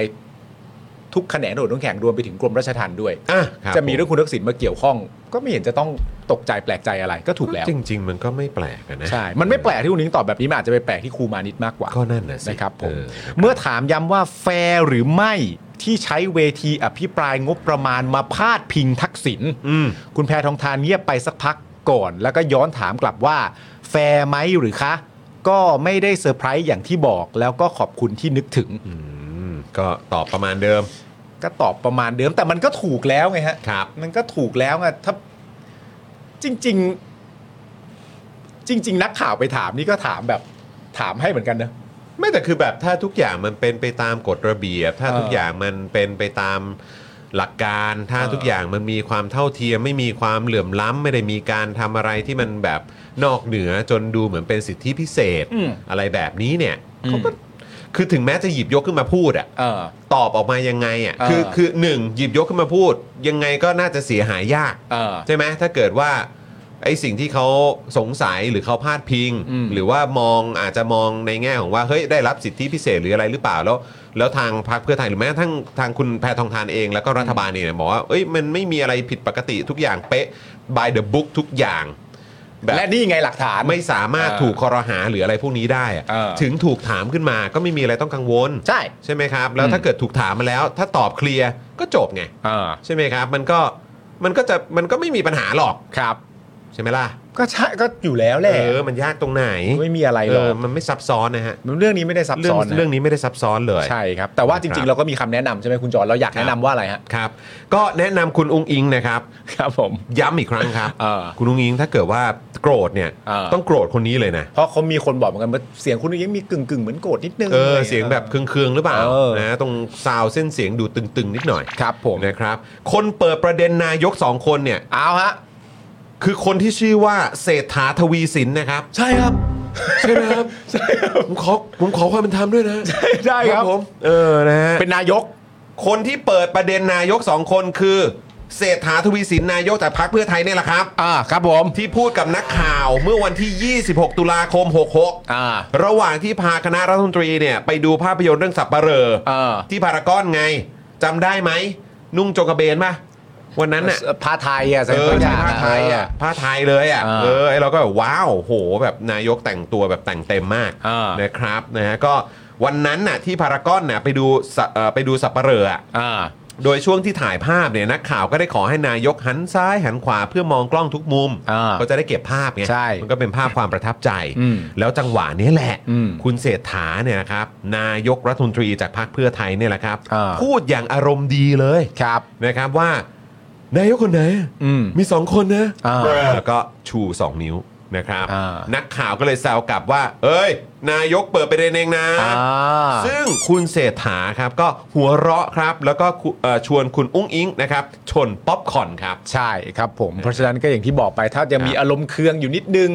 แล้วก็ยังมีความรู้สึกว่าเออเฮ้ไม่ยใคร ไม่พึงพอใจคำถาม ใครเล่นจังเนี่ยประเด็นเนี้ย ออย้อนกลับไปที่ตัวเปิดดีกว่า เออ นะครับ นะค ผ รับ มตัวเปิดประเด็นนี้ก็คือคุณเศรษฐาทวีสินนี่แหละ ครับผมแบบ นะครับผมที่ ฮะ พูดไปแล้วก็เป็นดิจิ a l ลฟุต r ิ n นที่คนเห็นกันทั่วเลย อะไรอย่างเงี้ย นะฮะ พี่นิดพี่นิดพูดอย่างเงี้ยไม่โอเคเลยพี่อะไรอย่างเงี้ยเออ ใช่ เออเนี่ยคนเลยเข้าใจผิดเลยพี่ ใช่ เออ ผมไม่มีปัญหาหรอกผมว่าถ้าสมมติ คุย ว่า ได้ก็เห็นบอกคุยทุกวัน ใช่ ผมว่าถ้าคุณนุ้งอิงไปคอนฟรอนต์อ่ะ ครับผม เออคุณ เออ ก็คุณคุณเศรษฐาก็ขอโทษ อ่า ได้ ประ อยู่ เด็น แล้ว ประเด็นมันจะได้จบ ป ไง ระเด็นมันจะได้จบนะครับ ผมก็เลยไม่อยากให้มาโกรธอะไรกันอย่างเงี้ยนะ ค ฮะ รับผม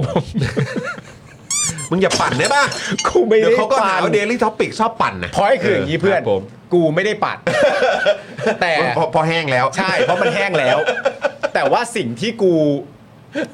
มีความรู้สึกว่ามันแปลกใจแล้วมันควรจะเมนชั่นอ่ะ เออ มันคือประเด็นว่าทำไมชอบแกล้งทำเป็นลืม เออ แล้วก็เพราะว่าแม้กระทั่งหลาย ๆ คนของ เออ พรรคเพื่อไทยเองเนี่ย ครับ ก็ชอบมาใส่ประเด็นนี้ เออ แบบโอ้ยเอ๊ะไร้สาระ เล่น รื อยู่นั่นแหละ เล่นอยู่นั่น เออ หรืออะไรต่างๆนานาก็ว่าไป แต่ว่าผมมีความรู้สึกว่าทำไมชอบมาแกล้งลืมกัน ถ้าเวิร์ดดิ้งเนี้ย ถ้าเวิร์ดดิ้งเนี้ย มันเริ่มต้นจากคนที่เขาเรียกว่าอะไรนะ คนที่เขาแบบเหมือนค่อนข้างมีภาพที่ชัดเจนว่าคิดเห็นตรงกันข้าม เออ กับพักเพื่อไทยอย่างเงี้ย เออ หรือไม่ไม่ได้แบบโปรพักเพื่อไทยอย่างเงี้ย เออ อันเนี้ยถ้าคุณจะหยิบยกขึ้นมา โอ้ยนั่นนู่นนี่ เราก็จะไม่ค่อยแปลกใจ ใช่ ใช่ไหมแต่ถ้ามันสตาร์ท เออ จากคุณเศรษฐาเนี่ย เออ พวกคุณลืมกันแล้วเหรอครับ เออ แล้วมาเอ๊ะมาโอ้ยกันทำไม เพราะ เออ คนเริ่มอ่ะก็คือคุณเศรษฐานายกจากพรรคคุณ เออ พูดเองมินิสเตอร์ฟุตปรินผมก็เลยไม่เข้าใจว่าจะมาเอ๊ะ มาโอะเรื่องมันเก่าหรือจะมาเคืองหรือจะทำไม เออ คือเคืองได้แต่ว่าเวลามันเคืองแล้วเหมือนมันพยายามจะแกล้งลืมว่ามันจั่วมาจากใครอะ่ะ เออ มันก็เลยแบบ อันนี้ไม่ได้ปั่น แล้วนี่คือแบบสดๆร้อนๆเนี่ยนะ คือโอเคมันอาจจะไม่ได้สดๆร้อนๆขนาดนั้น แต่มัน เออ เพิ่งเมื่อไม่กี่เดือนที่แล้วนะ เออ มันไม่ใช่เหตุการณ์แบบเหมือนแบบก่อนรัฐประหารหรืออะไรไม่ใช่นะฮะ ใช่ หรือก่อนที่จะมีการเลือกตั้งปี 62 ไม่ใช่นะฮะ เอออั นนี้คือเมื่อไม่นานมานี้เองนะครับ ใช่ ครับ และแม้กระทั่งตัวคุณเศรษฐาเองเนี่ยก็เคยไปโต้คุณสุทธิชัยหยุ่นเช่นเดียวกันครับคุณผู้ชมว่าประเทศไหนก็มีนายกคนเดียว มีแต่คุณสุทธิชัยที่อยากให้มีนายกสองสามคน ทั้งที่ตัวเองเป็นคนพูดเปิดประเด็นนี้เอง ก็ทำได้ เออ ใช่ ตัวคนพูดเองอ่ะ เออ ไปบอกคนที่เขาโค้ดตามที่คุณพูด เอ อ่ะ อ ว่า แปลกจังเลยนะทำไมโพสต์อย่างนี้เอ้า เฮ้ยทำไมพูดอย่างนี้ล่ะครับ เฮ้ยประเทศไหนก็มีอย่างนี้ มีแต่คุณสุทธิชัยหยุนนั่นแหละ เออจริงด้วย ที่อยากให้มีสองสามคน เออ แต่คุณสุทธิชัยหยุนเขาโค้ดคุณนายกนะครับ เออ เออเออเออเออเออใช่เรื่อง เออ เรื่องนี้เป็นเรื่องหนึ่งที่แบบ โอเคมันคือ คือแค่คือแค่อยากจะบอกว่า อันนี้เป็นตัวอย่างหนึ่งอะ เออ ที่ทำให้เห็นนะครับ ถึงแบบบางทีพวกคุณก็ลืมง่ายเกิน เออ เออ แล้วก็มาแบบคือเขาพยายามจะเอามวลเนี้ย ฮะ ซึ่งซึ่งจริง ๆ เราก็เคยย้ำไปแล้วว่ามันบางทีมันก็ไม่มีทางจะได้ผลนะเวลาเวลาเอ่อเวลาเวลาเราอยากให้อะไรบางอย่างมันหายไปอ่ะ อืม เราก็จะต้องมีความพยายามปั้นให้เรื่องนั้น มันไม่ค่อยมีคุณค่า อืม มันไม่น่าเชื่อถือแล้ว อ่ะ มัน ครับ ก็ไม่ค่อยจริง อ่ะครับ อย่างนี้ ผม ใช่ไหมอย่างเช่นสมม ด้ ติ อ ว่า ยๆมันไป ด้อยๆมันไป เออ อย่างเช่นเอ่อนี่ใจคอตั้งที่ผมเคยพูดบ่อยๆนี่ใจคอตั้งใจจะเล่นตบัดสัตว์จนครบ 4 ปีเลยหรือไง ่า เออ ก็เหมือนแบบมันช่าง เหมือนทำเป็นเรื่องเล็กอะ มันช่างเป็นเด็กไร้สาระ เออ มาก ๆ ที่จะมาเฝ้าพูดกันแต่เรื่องตบัดสัตว์ พูดพูดเรื่องจิ๊บจอยแบบนี้อยู่นั่นแหละ ใช่ ใช่ ซึ่ง ประประเด็นก็คือ กูถามว่าจิ๊บจอยไหม ใช่ประเด็นคือพักอันดับหนึ่งพักอันดับสองหาเสียงไว้ว่าแบบหนึ่งสุดท้ายสลัดทุกอย่างทิ้ง แล้วก็ไปจับมือกับพักที่มีโครงข่ายมาจากเผด็จการ แล้วพอถึงตอนนั้นปั๊บเสร็จเรียบร้อยประชาชนก็บอกว่าสิ่งที่คุณทำเนี่ยเรียกว่าโกหกประชาชน เรียกว่าตบัดสัตว์ โครงมันคืออย่างนี้ แล้วโครงทั้งหมดเนี่ยถูกกลับเอาออกมาสวนได้โดยการพูดว่า นี่ใจคอนี่จะแบบเล่นเรื่องตบัดสัตว์จนครบ 4 ปีเลยเหรอ ไม่เบื่อบ้างเหรอ เอาแล้วป่ะ คือรู้ว่าพยายามมันมีรูปแบบการพยายามอยู่ใช่ไหมฮะ อืม ผมมีความรู้สึกว่าประเด็นเรื่องนายกสองคนน่ะ ก็เลยเหมือนอารมณ์แบบไปติดว่าจะใช้ความพยายามแบบเดียวกัน แต่อันเนี้ยมันยิ่งสลับสับขั้วกันไปใหญ่ เพราะว่าตบัดสัตว์ หรือว่าโกหกประชาชนไม่รับผิดชอบ หรือเพื่อไทยการละครหรืออะไรอย่างเงี้ย มันถูกพูดถึงใส่เพื่อไทยจริง ๆ อืมอืม แต่ว่า ไอ้นายกสองคนน่ะ นายกพูดเอง เออ มันคือคือมันสับสนไปหมดแล้ว เออ ใช่ไหมฮะมันคือมันใช้กันมั่วไปหมดแล้วใช่ไหมครับนะฮะก็เดี๋ยวก็ว่ากัน ครับ นะฮะอ่านอกจากนี้นะครับผมก็โหยังมีการแซะการงัดกันอีกเล็กน้อย นะ นะ ค ค รั รั บบ ยัง ผ มี ม ต่อเนี่ย เพราะว่าอาจารย์ประวินเนี่ยนะครับผมอาจารย์ประวินที่ ครับผมเจเจเพิ่งไปเจอมาเนี่ยนะฮะ เจเจเพิ่งไปเจอ เจอมานะครับ ครับ ก็โพสต์ใน X นะครับ ผมบอกว่าไม่จริงค่ะ ในปี 1993 กัมพูชามีนายกรัฐมนตรี 2 คน ก็คือเจ้ารณฤทธิ์กับคุณเซน นี่งงมาก เด็กรัฐศาสตร์แต่ตกการเมืองในภูมิภาค แถมพ่อตัวเองก็สนิทกับคุณเซน และตอนนี้ตัวเองก็เป็นหัวหน้าพักอ่านหนังสือให้เยอะหน่อยนะคะ ก็ถือว่าแรงพอสมควรเลยทีเดียว โอ้ยนี่บอกให้อ่านหนังสือด้วยเหรอเนี่ย ใช่ แต่ว่ารู้สึกว่าประเด็นนี้ก็มีพี่สุนัยก็มาตอบเหมือนกันเนอะ อ่ะใช่ แล้วก็อธิบายให้ฟัง ใช่ ว่าโครงข่ายตอนที่เกิดในสงครามนั้นมันเกิดอะไรขึ้น อ่า แล้วมันก็เป็นความผิดผิดแปลกทางระบอบการปกครองของประเทศนะตอนนั้น มันไม่ได้เกิดบนพื้นฐานของความถูกต้องใช่ไหมฮะก็มีการออกมาตอบโต้ ก็เคลียร์นะ พอพี่สุนัยมาเนี่ย ก็เคลียร์ก็เคลียร์แต่แบบอ๋อเคลียร์นะครับผม โอ้ยนะครับ แต่ คนแก้ในประเด็นนี้เนี่ยนะครับ ก็มีเหมือนกันนะครับเนี่ย ใช่ นะโอ้โหแล้วก็เป็นไม่ใช่ไม่ใช่ใครอื่นไกล ไม่ใช่ใครที่ไหน ครับผมเป็นคนคุ้นเคย อืม กับคุณเศรษฐาด้วย อืม เพราะว่าเพิ่งไปสัมภาษณ์มา ใช่ คุณสุทธิชัยหยุ่นครับ โพสต์เรื่องกัมพูชาเช่นกันนะครับ บอกว่าปี 1993 กัมพูชามีนายกรัฐมนตรี 2 คน เจ้ารณฤทธิ์กับฮุนเซน ภายใต้ข้อตกลงร่วม CPP นะครับเอ่อแล้วก็ฟุนซินเปก ครับ นะครับ ซึ่งเอ่อคุณสุนัยผาสุกเนี่ยก็อย่างที่บอกไปนะครับ ก็เอ่อรีทวีตของคุณสุทธิชัยนะครับ แล้วก็อธิบายนะครับในเรื่องของประเด็นนี้ด้วยนะครับ ก็เอ่อเสริมเสริมนอกจากจะมีของเออพี่สุนัยแล้วเนี่ยนะครับก็มีประเด็นของคุณสุทธิชัยด้วย ครับ นะครับนะแล้วก็สิ่งที่เอ่อเดี๋ยวผมอ่านให้ฟังแล้วกัน เอาดีๆ นะครับ ดีๆ ว่า ดีๆ ที่เขียนเนี่ยเขียนว่าระบบนายกสองคนเกิดขึ้นเพราะคุณเซนแพ้เลือกตั้ง แต่ไม่ยอมรับผล นั่น อ่า อืม ขู่ทำสงครามแยกดินแดน กดดันจน UN และนานาชาติต้องยอมให้เป็นนายกคู่กับเจ้ารณฤทธิ์แล้วต่อมาปี 1997 ก็ทำรัฐประหารสถาปนาอำนาจเบ็ดเสร็จนะฮะ แล้วก็แฮชแท็กกัมพูชานั่นเอง ใช่ นะ ครับ เพราะฉะนั้นตอนนั้นที่มีนายกสองคนเนี่ยมันก็เกิดขึ้นจากว่าคุณเซนเนี่ยไม่ยอมรับการเลือกตั้งก็คือการไม่ยอมรับประชาธิปไตยนั่นเอง อืม นะครับ ครับ ผ ผม มแล้วก็ขู่ทำสงครามเลยว่าพรรคกูไม่ได้ไปด้วยกูจะสงครามก็ว่ากันไป เออ UN ก็ยอมนะครับผมมีนายกสองคนก็เลยมีการตอบโต้กันประเด็นนี้ว่า เอ้ย การที่จะบอกว่ากัมพูชามีนายกสองคนเอ่อคุณแพทองทานไม่รู้เรื่องเลยเหรออยู่ดีๆ ถึงจะมาบอกว่าประเทศไหนก็ไม่มีเนี่ย อืม ก็เลยมีการตอบโต้กันในประเด็นนี้ว่าแหมถ้าจะนับปี 1993 ที่กัมพูชานะตอนนั้นเหตุการณ์จริง ๆ มันเป็นอย่างนี้นะ อ่า ก็มาสวนกันนิดหน่อยฮะ ครับผม สนุกหนานกันดี แต่ประเด็นนี้ก็ถ้าเกิดถูกหยิบยกเอาไปนะฮะพูดคุย อืม เอ่อพูดถึง อ่า หรือบางทีอาจจะพลาดพิง อ่า นะครับ ก็ก็ต้องย้อน อืม แล้วก็ต้องแปะดอกจันไว้ชัดๆ อ่า ว่าคนเปิดประเด็นนี้ ใช่ คือใครนะ ใช่ คือไอ้ประเด็นเนี้ยมันก็ไม่มีปัญหาอะไรหรอกครับ แต่ถ้าจะมีปัญหาเรื่องนี้จริง ๆ ก็เอ่อฝากคุณนุ้งอิงไปจัดการคนเปิดประเด็นด้วย ไปไปไปเคลียร์เขาหน่อยนะ เคลียร์เขาหน่อย ไปเคลียร์เขาหน่อย นะครับผม เออครับ แต่จริง ๆอะผมมีความรู้สึกว่าเอ่อ ๆอืม to be fair นะ ครับ ผมมีความรู้สึกว่ามันอาจจะเป็นแบบการการสลับซับซ้อนประเด็นเรื่องไทม์ไลน์อะ เออ ว่าเรามีความรู้สึกว่าประเด็นเรื่องนายกสองคนน่ะ อืม มันถูกเปิดโดยแบบเป็นอะไรครับคุณเศรษฐาเรารู้สึกกันอย่างนี้ใช่ไหม อืม แต่ว่าตัวคุณเศรษฐาเองอ่ะเขาอาจจะแว่วๆเข้ามาได้ยินในหูเขาอย่างต่อเนื่องก็ได้ว่าคอนเทนต์นายกสองคนน่ะมันถูกพูดถึงเขามาอย่างสม่ำเสมอ อ๋อ เขาคิดว่าเขาว่าพูดตาม อ๋อ เขาไม่ได้คิดว่าเขาเป็นคนพูดนำ อ๋อ เขาคิดว่าเขาตามคอนเทนต์ประเด็นนายกสองคนมาจากสังคมตั้งแต่แรกอยู่แล้ว อืม แต่ถามว่า ถ้าผมเป็นคุณเศรษฐาผมจะพูดอะไรอย่างนั้นไหมเนี่ย เออ ผมไม่มีทางพูด ว่านี่มีนายกสองคนตรงนี้ เอ นะ อ ผมก็ไม่จับมาเล่น ผมก็รู้สึกเห ผ มือ ม นน ก็ไม่จับมาเล่น เออ แล้วถึงแม้ว่าจะเป็นเหมือนแบบอุ้ยเล่นๆ เออ ไม่ได้ไม่แบบแซวๆหรืออะไรอย่างเงี้ย เอ ก็ อ มัน ก็เหมือน ก็ ที่ มั เรา นก็ พู จะ ด เป็นประเด็นอย่างนี้ไง ก็ใช่ไงก็เหมือนที่เราพูดกันว่าเรื่องพูดเล่นนะครับ มันก็เป็นเรื่องจริงที่ถูกดลิเวอร์แบบล้อเล่นหรืออะไรอย่างเงี้ย เออ อะไรอย่างเงี้ยเออ เอ้าก็นั่นแหละครับ เออ นะก็ ไม่ใช่ไม่ใช่ ไม่ใช่เรื่องจริงแต่หมายถึงความรู้สึกจริง เออ หรือเปล่า ใช่นะครับ เออ สวัสดีคุณรถมือ 2 จัดเต็มนะครับ บอกว่าสวัสดีครับพี่ๆทุกคนเพิ่งต่อสมาชิกครับ โอ้โหขอบคุณมากเลยนะครับ ครับผม นะแล้วก็เอ่อเมื่อสักครู่นี้ก็มีคุณ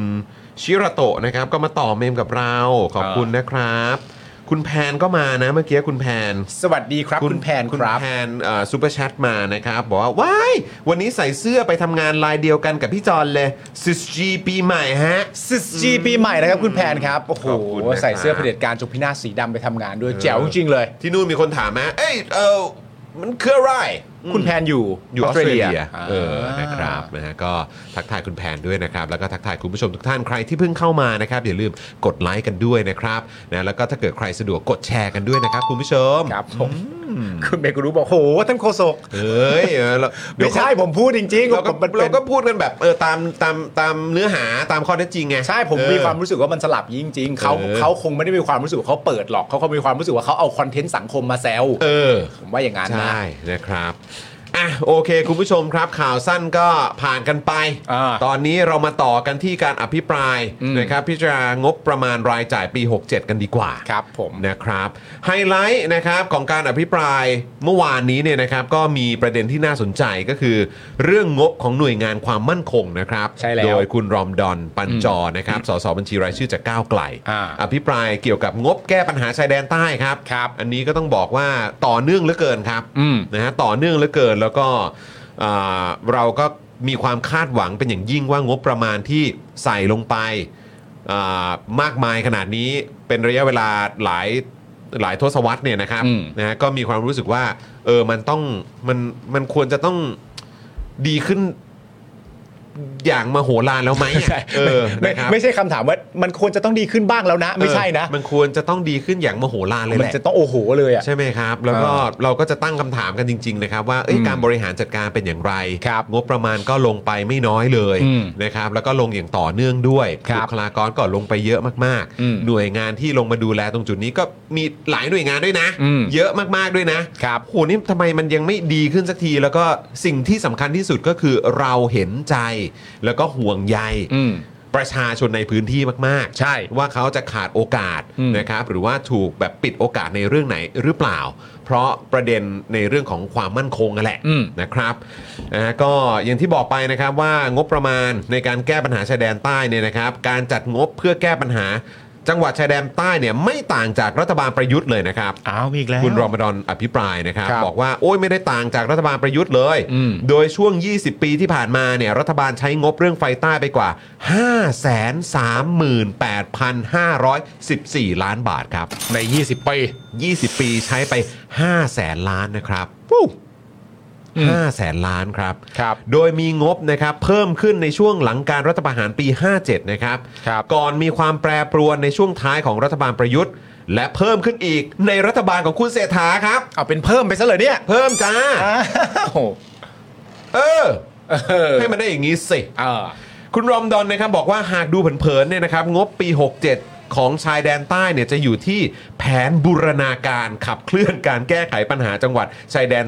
ภาคใต้ อืม ซึ่งอันนี้เราได้ยินมานานแล้วก็ได้ยินมาบ่อยมากนะครับ อืม วงเงิน 6,658 ล้านบาท ครับ ซึ่งเพิ่มขึ้นครับ ฮะ จากงบปีก่อน 6.52%ครับ โอ้โหไม่ธรรมดานะเนี่ย ว้าวนะครับ แต่เมื่อนับรวมงบประมาณที่เกี่ยวกับจังหวัดชายแดนภาคใต้ และพื้นที่ชายแดนใต้เนี่ยนะครับ กลับพบงบประมาณที่ซุกอยู่รวมกว่า 25,593 ล้านบาทครับ มันไปซุกอยู่เหรอ ซุกครับ มันอยู่ลืบๆเหรอ ซุกครับผม เอาแล้วไง แล้วคุณรอมดอนไม่เห็นเหรอ ไปเห็นได้ยังไง โอ้โห เนี่ย มันซุกอยู่นะ โอ้ยมันอยู่ใต้เอกสารตั้งเยอะมันก็ไปคุยเจอเว้ย ใช่ เออนะฮะ ขณะที่กรมนนะครับ ก็ได้งบ 7,545 ล้านบาทนะครับ ฮะ ถือเป็นหน่วยนะฮะ รับงบประมาณที่ได้งบมากที่สุดเลยนะครับ ของสำนักนายกรัฐมนตรีนะครับ กรมนนี่เบอร์หนึ่งเลยทีเดียว เบอร์หนึ่งในใจคุณกันเลยอ่ะ เขาเรียกว่าสายประสาน ใช่ครับ นะฮะเป็น สาย เขาเรียกว่าเป็นเป็นสายสายประสานงานนะฮะ ไม่ไม่มีเขา อ่า ไม่มีใครทำงานได้แล้วนะ โอ้ ถ้าไม่มีเขาก็ไม่รู้ว่า สายปจะระสานให้ใครมาแจกงานนะฮะ ใช่ ไม่รู้ว่า ครับผม ใครจะเป็นคนมาดู เอ๊ะ ใครเหมาะสมกับอันนั้นนี้นะ เขาจะเก่งด้าน ต้อง นี้ กอรมนเท่านั้นแหละ แต่จริง ๆ ถ้าตามชื่อเขาทำเรื่อง ค ครับ วามมั่นคงใช่ไหมฮะ ความมั่นคง มั่นคง ครับ นะ ผม โอเค แต่ไม่รู้ ครั ทำ บ อย่างอื่นอีกหรือเปล่านะฮะ ฮะ ครับ และที่สำคัญนะครับก็คือ 3 ใน 4 ของงบกอรมนเนี่ยนะครับ ครับ อยู่ที่ไหน ก็อยู่ที่ปัญหาชายแดนใต้ ครับ ส่วนที่เหลือ 1 ใน 4 เนี่ยก็คือการใช้งานทั่วประเทศคำถามคือกอรมนจะอยู่ต่อไปได้อย่างไรหากสันติภาพบังเกิดในชายแดนใต้ ก็อาจจะใช้ว่า ก็ อะไร ทำงานประสาน ต่อไป ใช่ไหมฮะ ไม่หรือว่าเขาก็คือผมคิดว่ารัฐบาลอาจจะเขาเรียกอะไร real politics ใช่ไหมฮะ มองโลกตามความเป็นจริง ว่า ว่าแบบสันติภาพในสามจังหวัดชายแดนใต้ ไม่เกิดขึ้นในรัฐบาลนี้หรอก มันจะดีนะ มันจะดีไหมนะ ตามนั้นไหมอะ มันไม่เขาก็เขาต้องทำดิ คือถ้าเกิดว่าเขาถ้าเกิดว่าคุณรอมดอนตั้งคำถามในประเด็นที่ว่า เฮ้ย เดี๋ยวก่อนนะ เออง บเนี่ยไอ้สามในสี่ของกรมนเนี่ย งบของกรมนไอ้สามในสี่เนี่ยใช้กับปัญหาชายแดนใต้นะ อืม อีกหนึ่งหนึ่งในสี่ของงบเนี่ยก็ใช้งานทั่วประเทศ ใช่ ใช่ไหมแล้วคุณรอมดอนก็ถามว่า เออ ถ้าเกิดว่าสันติภาพมันเกิดขึ้นในชายแดนใต้เนี่ย แล้วแบบนี้กรมนทำไงอะครับ คือเอาจริง ๆ แล้วเนี่ยนะครับผมประเด็นเรื่องว่ากันตรงไปตรงมานะฮะ ครับ ประเด็นเรื่องถ้าเกิดสันติภาพในชายแดนใต้อะ อืม แล้วงบจะมาได้ไงอะ เออ มันก็เป็นประเด็นที่ถูกพูดถึงกันหลากหลาย อย่างตรงไปตรงมาในสังคมอยู่แล้วแหละ แต่ไหนแต่ไรแล้ว แต่ ด้วย แต่ไหนแต่ไร ถ้าเกิดว่า ตั้งนานแล้ว เอ๊ะตอนนั้นตอนนั้นป้าป้าก็ก็มามามามาแจมกับเราหรือยังอะตอนที่เราสัมภาษณ์พี่ต้อมยุทธเลิศอะ อ๋อ มาแล้วเพิ่ง มาแล้วใช่ไหมตอนนั้นเพิ่งมาเลยใช่ไหมอันนั้นมันกี่ปีมาแล้วอะโหเท่าไหร่นะเกิน เหรอเกิน เกิน เรายังนั่งคุยตั้งแต่อยู่ในสตูดิโอสีขาวอยู่เลยอะ ตอนนั้นเขาทำหนังเรื่องนั้นใช่ไหม ไอ้เรื่องอะไรนะเอ่มที่เป็นพี่อนันดาเล่นอะ อ่ามันจะได้ฉายหนะ อนันดากับเบลล่าปะหรือเปล่าหรือใครนะ ไม่รู้ ที่เป็นหนังอะหนังภาคใต้ปิตุภูมิ อ๋อ เออ ตอนนั้นไง เออ ที่พี่เขาพูดอะ เออ อะไรนะเอ่อถ้าอะไรนะ ใครสงบ ถ้า ใครสงบ ถ้าเหตุการณ์สงบงบไม่ งบไม่ มา มา เออ มันเป็นวอร์ดดิ้งมาตั้ง ผมว่าน่าจะเป็น 10 ปีแล้วนะ เออ เป็น 10 แล้วมั้งผมว่า หรือเกือบอะเจ็ดแปดปีได้อะ ดูในหนังออนปีไหน จะโอ้โห ครับผม คือคุณผู้ชมคิดดูสิ เนี่ยมันเป็นคำพูดที่พูดมาก่อนที่ผมเคยสัมภาษณ์พี่ต้อมอ่ะ อ่า ปีห้าห้า ปี 55 ใช่ไหมเออ ก่อนรัฐประหารนี่อีก เออ ปี ใช่ไหมแล้วก็ยังมีแบบมาพูดตอนที่เป็นหาเรื่องคุย ผมว่า อ่า พี่ต้อมก็ยังพูดอยู่เลย อืม ใช่ไหมครับ เพราะฉะนั้นคือประเด็นเหล่านี้เนี่ย อืม ที่ว่าคนก็ตั้งคำถามและมีเครื่องหมายคำถามกันว่าเฮ้ยทำไมมันยังไม่สงบสักทีเนี่ย อ่า มันก็มีข้อสงสัยอยู่เยอะ ใช่ครับ ใช่ไหมล่ะ แล้วพอมันไม่สะดวกสักทีเนี่ยมันก็ต้องต้องมีหน่วยงานใช่ไหมฮะ อืม พอต้องมีหน่วยงานเนี่ยหน่วยงานที่ว่านั้นก็ต้องได้งบประมาณ เออ และหน่วยงานที่ว่านั้นโดยหลักก็เป็นกอรมนซะด้วยสิ จะด้วยสิ ใช่ไหมครับผ ครับ ม ผม คุณรมดอนนะครับผมก็ตั้งคำถามว่านี่เป็นคำถามใหญ่นะครับ เพราะกอรมนเป็นหน่วยงานที่ตั้งขึ้นมาเพื่อรับมือกับภัยคุกคามด้านความมั่นคง เอ้ย อันนี้ย้ำให้ฟังเฉยๆเพื่อลืม ครับผม เพื่อมึง โอเค มึงมึงไม่ได้ลืมใช่ป่ะ โอ้งั้น จำได้ใช่ไหม โอ้ย คุณผู้ชม แม่ ฟัง นครับ กรมนนี่เป็นหน่วยงานที่ตั้งขึ้นมาเพื่อรับมือกับภัยคุกคามด้านความมั่นคง คุณผู้ชมจำได้เปล่า อย่าลืมนะ อืม สำคัญนะ ครับ ด้วยเหตุนี้ใช่หรือไม่นี่ก็เป็นคำถามที่คุณรอมถามนะครับ ครับ จึงจำเป็นต้องมีภัยคุกคามด้านความมั่นคง เพื่อให้องค์กรนี้ดำรงอยู่ นั่นไง และถ้าการแก้ไขปัญหากำลังเดินไปในทิศทางที่ถูกต้อง อืม ไปสู่การสร้างสันติภาพ กอรมนก็ต้องออกมาสกัดขัดขวางเพื่อไม่ให้เกิดความคืบหน้า ไม่ให้การหาทางออกทางการเมืองเป็นไปได้ ใช่หรือไม่ อันนี้ถาม อันนี้ถาม อันนี้ถาม อันนี้ถาม อย่างน้อยก็ช่วยก็ช่วยแบบ on the record ให้ฟังหน่อย ถามแต่จริง ๆ มันการถามที่ว่าเนี่ยมันเบสออนงบนะ แล้วก็ถามแทนประชาชนด้วย ใช่ เพราะว่ามันก็เป็นคำถามที่ประชาชนจำนวนมากนะครับ ไม่สงสัยเลยเหรอ เขาก็สงสัย ใช่ เขาก็ปฏิดประต่อกันมา แล้วก็หาข้อมูลกันมาจนเป็นคำถามแบบนี้แหละครับ และยังไม่มีคำถามที่มันเคลียร์สักทีจาก official อ่ะ ใช่ เออจากผู้มีอำนาจอะจากผู้ที่มีความรับผิดชอบตรงส่วนนี้ ขอคำตอบแบบเคลียร์ เออ ๆเราจะได้ยึดคำตอบของคุณเป็น เป็นหลักฐานอะเอางั้นละกัน โถพอพูดออฟฟิเชียลนี่แบบ โหไม่มีทาง ยังไงเดียเพื่อน ยังไงเดียวเพื่อน ยังไงเดียเพื่อน เออ อ่ะ นะครับ ต่อไป นอกจากนี้นะครับกอรมนยังมีงบบางรายการที่เกี่ยวกับชายแดนใต้นะครับ แต่กลับไม่ได้บรรจุในงบบูรณาการดับไฟใต้ครับ เอ้าง งเลยครับ เช่น เอ งบกำลังพล และการดำเนินงานของกอรมนจำนวน 3,535 ล้านบาทครับ ครับ 3,000 กว่าล้าน ฮะ งบประมาณค่าตอบแทนพิเศษสำหรับผู้ปฏิบัติงานในจังหวัดชายแดนใต้ 52 หน่วยงาน คุณผู้ชมครับ งบประมาณค่าตอบแทนพิเศษ เออ สำหรับผู้ปฏิบัติงานในจังหวัดชายแดนใต้ 52 หน่วยงาน มีทั้งให้สองหน่วยงาน มี 52 หน่วยงานเลยนะครับ อืม บางทีก็อยากจะคลี่ออกมาดูเหมือนกันนะครับ ว่ามีความทับซ้อนกันบ้างหรือเปล่า เออ จำนวน 1,527 ล้านบาทครับ อืม ที่เอาคนนอกเนี่ยนะครับ ไปปฏิบัติงานในชายแดนใต้ครับ อ๋อ ก็ประเด็นเหมือน คล้ายๆ ตอน อ่า ร้อยตำรวจหญิงใช่ไหม เอ่อ โดยคุณรอมดอน ชื่อชื่ออยู่นี่ตัวอยู่ไหนพวกอ่านั้น นะ ใช่ โดยคุณรอมดอนนะครับ ตั้งคำถามว่าใช่หรือไม่ว่านี่เป็นงบหล่อเลี้ยงกำลังพลที่เอาเข้าจริง ไม่ได้ทำงานอยู่ในพื้นที่ครับ โหยจริงเหรอวะ ตรงอีกแล้ว เออคำถามที่ฝากถาม งบ 3,500 กว่าล้าน มีผีกี่ตัวครับ เฮ้ย เอา เฮ้ย มันจะมีได้ยังไงเล่า เออ ผีมันถูกโทรไปเล่าในรายการพี่แจ้หมดแล้ว เออขอเชิญสสแบงค์ครับ มันผีมากนะสมมันผีมาก ต้องบอกว่างบมันผีมากครับ งบโอ้โหงบมันผีมากก็ งบ ต้อง มัน เลยต้อ ผี งถาม มาก เลยไอ้ผีที่มานี่ผีกี่ตัว เออมีผีกี่ตัวครับ โอ้โห มีคนทำงานเท่าไหร่กันแน่ หรือว่าเป็นงบที่หากินกันเฉย ตายแล้ว ๆ ซึ่งอันนี้เนี่ยผมว่าการถามแบบนี้เนี่ยนะครับ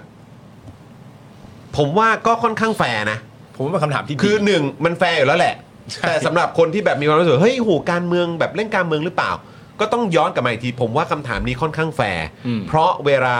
เราจะเหมือนแบบมองใคร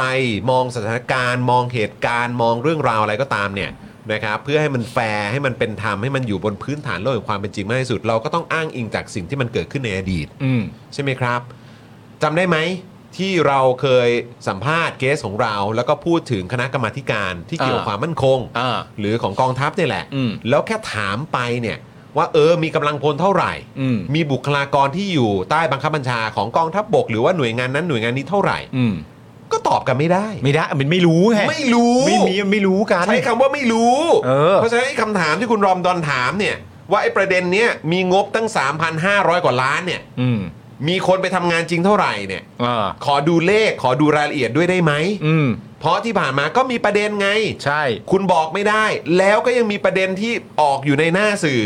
ว่ามีผีอยู่จริง ใช่ไง ๆ มีผีอยู่จริง ๆ ครับ โอ้และเกี่ยวข้องกับหลายอย่างมากนะกรมกรมนมีสวมี เออ โอ้โห เต็มไปหมด มีทะ ครับ มีประเด็นเรื่องทหารมีประเด็นเรื่องตำ ตำ ร ร ว ว จ จ เต็มไปหมดเลย มีหมดครับ ถามตรงไปตรงมาแฟร์ที่สุดแล้ว ผีไหมล่ะครับ ผีมันผีมาก มันผีมากไง และคือถ้ามันจะผีเยอะขนาดนี้จริง ๆ เนี่ย ไอ้หน่วยงานให้สองหน่วยงานนี้หนึ่งในนั้นต้องเป็น Ghostbuster นะ ครับผม ต้องปราบผีกันหน่อยแล้วนะ แอวแอว ขับเข้าไปเลยหูยูกันโค โอ้โห ใส่เข้า ค ไป รับ เล ผ ย มนะฮะอ่ะซึ่งในช่วงหนึ่งของการอภิปรายนะครับ คุณรอมดอนเนี่ยก็บอกว่ายังมีจุดดีของงบประมาณบูรณาเอ่อบูรณาการไฟใต้อยู่ข้อหนึ่งนะ คือ เอาก็มีข้อดีนะครั ข้อดีต้องพูดหน่อย คือการตัดส่วนของงบโครงการส่งเสริม และเผยแพร่ความจริงที่ถูกต้อง หรือโครงการสร้างภูมิคุ้มกันเพื่อสันติสุข ที่ถูกเรียกว่าเป็นงบล้างสมองออกไปครับ อ๋องบส่วนนี้ตัดเหรอ โอ้ อ๋อชื่อมันคือโครงการส่งเสริมการเผยแพร่ความจริงที่ถูกต้อง ครับ โหเป็นชื่อแบบ โคตร specific มากเลยเนาะ มาก เราให้ชื่อกันอย่างนี้ได้เลยเหรอ ลองเอ่อผมเอ่อขอขอเต็มเต็มๆอีกที โครงการส่งเสริมการเผยแพร่ความจริงที่ถูกต้องฮะเราตั้งชื่ออย่างนี้ได้ด้วยเหรอ หรือโครงการสร้างภูมิคุ้มกันเพื่อสันติสุข ซึ่ง แต่ ซึ่งซึ่งไอโครงการเนี้ยป้าป้า ครับ แล้วก็น้องเอ่อน้ำนิ่งครับ อันนี้มันเป็นโครงการที่ในยุคสมัยของพลเอกประยุทธ์ก็มีใช่ไหมหรือว่าเพิ่งตั้งขึ้นมาวะแต่ผมว่ามันน่าจะ ต้องมีอยู่แล้วแหละ น่าจะ ต้องมี า สิก็มันตัด ตัดส่วนงบมันต้องมีดิ ชอบคำตอบป้าป้ามาก มันต้องมีอยู่แล้วแหละ มันจะไม่ เพ มัน รา จะ ว่า ไม่มียังไงอะ ถ้ามันเป็นทรงอย่างเงี้ย เออ ถ้ามันตั้งชื่อโครงการอะไรแบบเนี้ย เออ มันต้องเกิดขึ้นในยุคหลังรัฐประหารแน่ ใช่ ความจริงที่ถูกต้องอ่ะ ความจริงที่ถูกต้องอ่ะ ๆ เออ โหแล้วย้อนกลับไปประเด็นเรื่องปัตตานีอะไร โอ้โหย มันจะมาความจริงที่ถูกต้องกันซะแล้ว ครับอืม อันนี้ก็ อันนี้ถูกต้องหรือถูกใจวะ ความจริงที่ถูกต้องนี่จริง ๆ ก็สามารถดูในแบบแบบเรียนประวัติศาสตร์ของนักเรียนไทยก็ได้นะ ฮะ อันนั้นอันนั้นเป็นเป็นโครงการที่มีมานานแล้ว อันนั้นอยู่อันนั้นอยู่ในงบด้วย ก็ถือว่าเป็นเอ่อโครงการที่ ได้รับการ เด็กเด็กเขาเขาต้อง กา เรี ร ยกว่า ผ่านมาเรียบร้อย ต้องเรียกว่าประสบความสำเร็จเพราะเห็นว่าใช้อย่างต่อเนื่อง โอ้ใช้อย่างต่อเนื่อง ใช้อย่างต่อเนื่อง ใช้ จ ไม่ ริ หยุ ง ด ๆแต่ว่าใน เออ ในมุมคุณรมดอนบอกว่า เอออั อันเนี้ยถูกเรียกว่างบล้างสมองนะ อืม แล้วก็ตัดออกไปก็ถือว่าเป็นการเริ่ม นิกเนม นิกเนม นิกเนมคือ nickname คือโครงการล้างสมองใช่ไหม ใช่ เออครับ แต่ ผม ว่ามันถูกตัดออกไปก็ถือว่าเป็นเป็นความก้าวหน้าของของรัฐบาล นี้ไหม ก็ตัดออกไปบ้างแล้วเหมือนกันอะ ก็คงอารมณ์แบบเออตัดหน่อยแล้วกัน นี่ไงตอนตอนนั้นปูโรนี่ไงจำได้ไหม อ๋อ ตอนนั้นปูโรนี่อ๋อ แล้วโดนขยี้ยับเลยตอนนั้นน่ะ ใช่ เออ ไม่แล้วอีกอย่างก็คงแบบก็กลายเป็นว่าเหมือนแบบอ่ะเปลี่ยนรัฐบาลแล้วก็เนี่ยแหละ ความจริงที่ถูกต้องก็เข้าใจกันหมดแล้วแหละ ใช่ เออ แต่มันก็จะมีข้อสงสัยใช่ไหมแบบว่าประชาชนในฐานะแบบเราอยู่ในประเทศไทยมานานอะ เออ มันก็จะตั้งคำถามว่าเออ เข้าใจว่าตัดตรงนี้แต่อยากรู้ว่าเติมตรงไหน แล้วบางอย่างคุณผู้ชม ขออภัยที่แบบจุกจิก เออ ก็อยากรู้ว่า เอ๊ะ ไปไปซุกไว้ตรงไหน อีกหรือเปล่า อีกหรือเปล่า เออ นะครั อบ ยากรู้ แต่สิ่งที่ไม่รู้ว่าจะเรียกว่าเป็นข้อดีได้หรือเปล่าเนี่ยนะครับ ก็คือไม่ปรากฏงบทำ I.O. และไม่ปรากฏงบเอ่อไม่ปรากฏงบที่กรมนใช้ดำเนินการฟ้องปิดปากนะครับ อย่างที่ผ่านมาครับ อ๋อก็คงไม่มีละมั้งมึง ไม่มีแล้วปะ คงไม่มีแล้วแหละมั้ง หรือว่าไม่มีแล้ววะ ไม่มีแล้วแหละ ไม่มีแล้วแหละ I.O. อ่ะ เฮ้ยเพื่อนไม่เขียนก็แปลว่าไม่มีสิว ะ I.O. I.O. รัฐเขาไม่ทำกันแล้ว เออ เขาเข้าใจกันหมดแล้ว ม I.O. ัน รัฐเขาไม่ทำกันแล้วเออ มันไม่ปรากฏงบ I.O. เออ แล้วก็ไม่ปรากฏงบที่กรมนใช้ดำเนินการฟ้องปิดปาก อ่า ไม่เขียนอ่ะเขาเท่ากับไม่มี ไม่มีแหละไม่มียังไงอ่ะ เออ ไม่เขียนไม่ได้จะซ่อนเสื้อนอะไรนะมันไม่มี เนอะเนอะเนอะเออ นะฮะ ส่วนงบของการพูดคุยเพื่อสันติสุขนะครับ มีอยู่ประมาณ 20 ล้านบาทครับ แบ่งเป็น 10.1 ล้านบาทก็เป็นของสมช หรือสภาความมั่นคงแห่งชาติครับ อุ้ยเหรอ โอ้สมช ได้ไป 10 ล้าน อืม นะสำหรับการพูดคุยเพื่อสันติสุข ครับ และอีก 9.3 ล้านบาทนะครับของกอรมน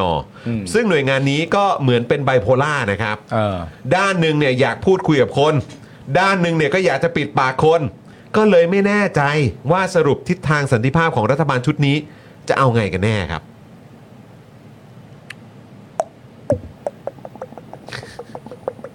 แต่ว่าถึงตอนเนี้ย ครับ ผมอยากให้แบบใครก็ตามนะ ครับ ที่เป็น I.O. ของฝั่งทหารน่ะ ครับ ผมอยากให้แบบว่าขอสดๆสักคนสองคนน่ะ อ่ะ เออแบบเปรี้ยวจี๊ดออกมาเลย เออ แล้วก็โพสต์หรือแบบติ๊กตอกหรือแบบอะไรต่างๆนานาก็ได้แล้วแบบแฉเลยแบบ ไม่มีงบอะไรกูยังได้อยู่เลย เอออืม เออสมมุตินะสมมุติว่าถ้ามีนะ เออ เออแบบเปรี้ยวๆมาเลยคนนึง เปรี้ยว แบ ๆ บ มาเลย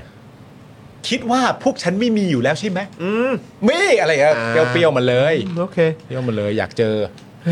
นอกจากนี้นะครับยังเสนอให้ลดงบประมาณของกอรมนอย่างจริงจัง อันนี้ก็เป็นอีกหนึ่งคนเนอะเมื่อวานนี้เป็นของพรรคประชาธิปไตยใหม่ป่ะฮะ ใช่ ใช่ไหมเออที่บอกว่าให้ตัดไปเลย 5,000 กว่าล้านอ่ะ ใช่ เออนะครับ ทั้งงบประมาณในภารกิจที่ซ้ำซ้อนกับหน่วยงานอื่นนะครับ เพราะความไม่ถนัดของกอรมน แต่เข้าไปยุ่งทุกเรื่อง อาจจะสร้างปัญหาได้ การตัดลดงบประมาณจะช่วยส่งสัญญาณที่ดีในการสถาปนาทิศทางใหม่ ในการแก้ไขปัญหาชายแดนภาคใต้ สร้างบรรยากาศให้คนรู้สึกว่าอำนาจรัฐเนี่ยมีความชอบธรรม ไม่ใช่ต้องถูกคุกคามอยู่ตลอดเวลาครับ ครับผม อันนี้ก็เป็นสิ่งที่ทางคุณรอมดอนนะครับจากก้าวไกลเสนอ ซึ่งไอ้ช่วงท้ายเนี่ยก็คล้ายๆ กับของพรรคประชาธิปไตยใหม่มั้งถ้าเกิดจะไม่ผิดเมื่อวานนี้ที่บอกไป อืม นะครับ คราวนี้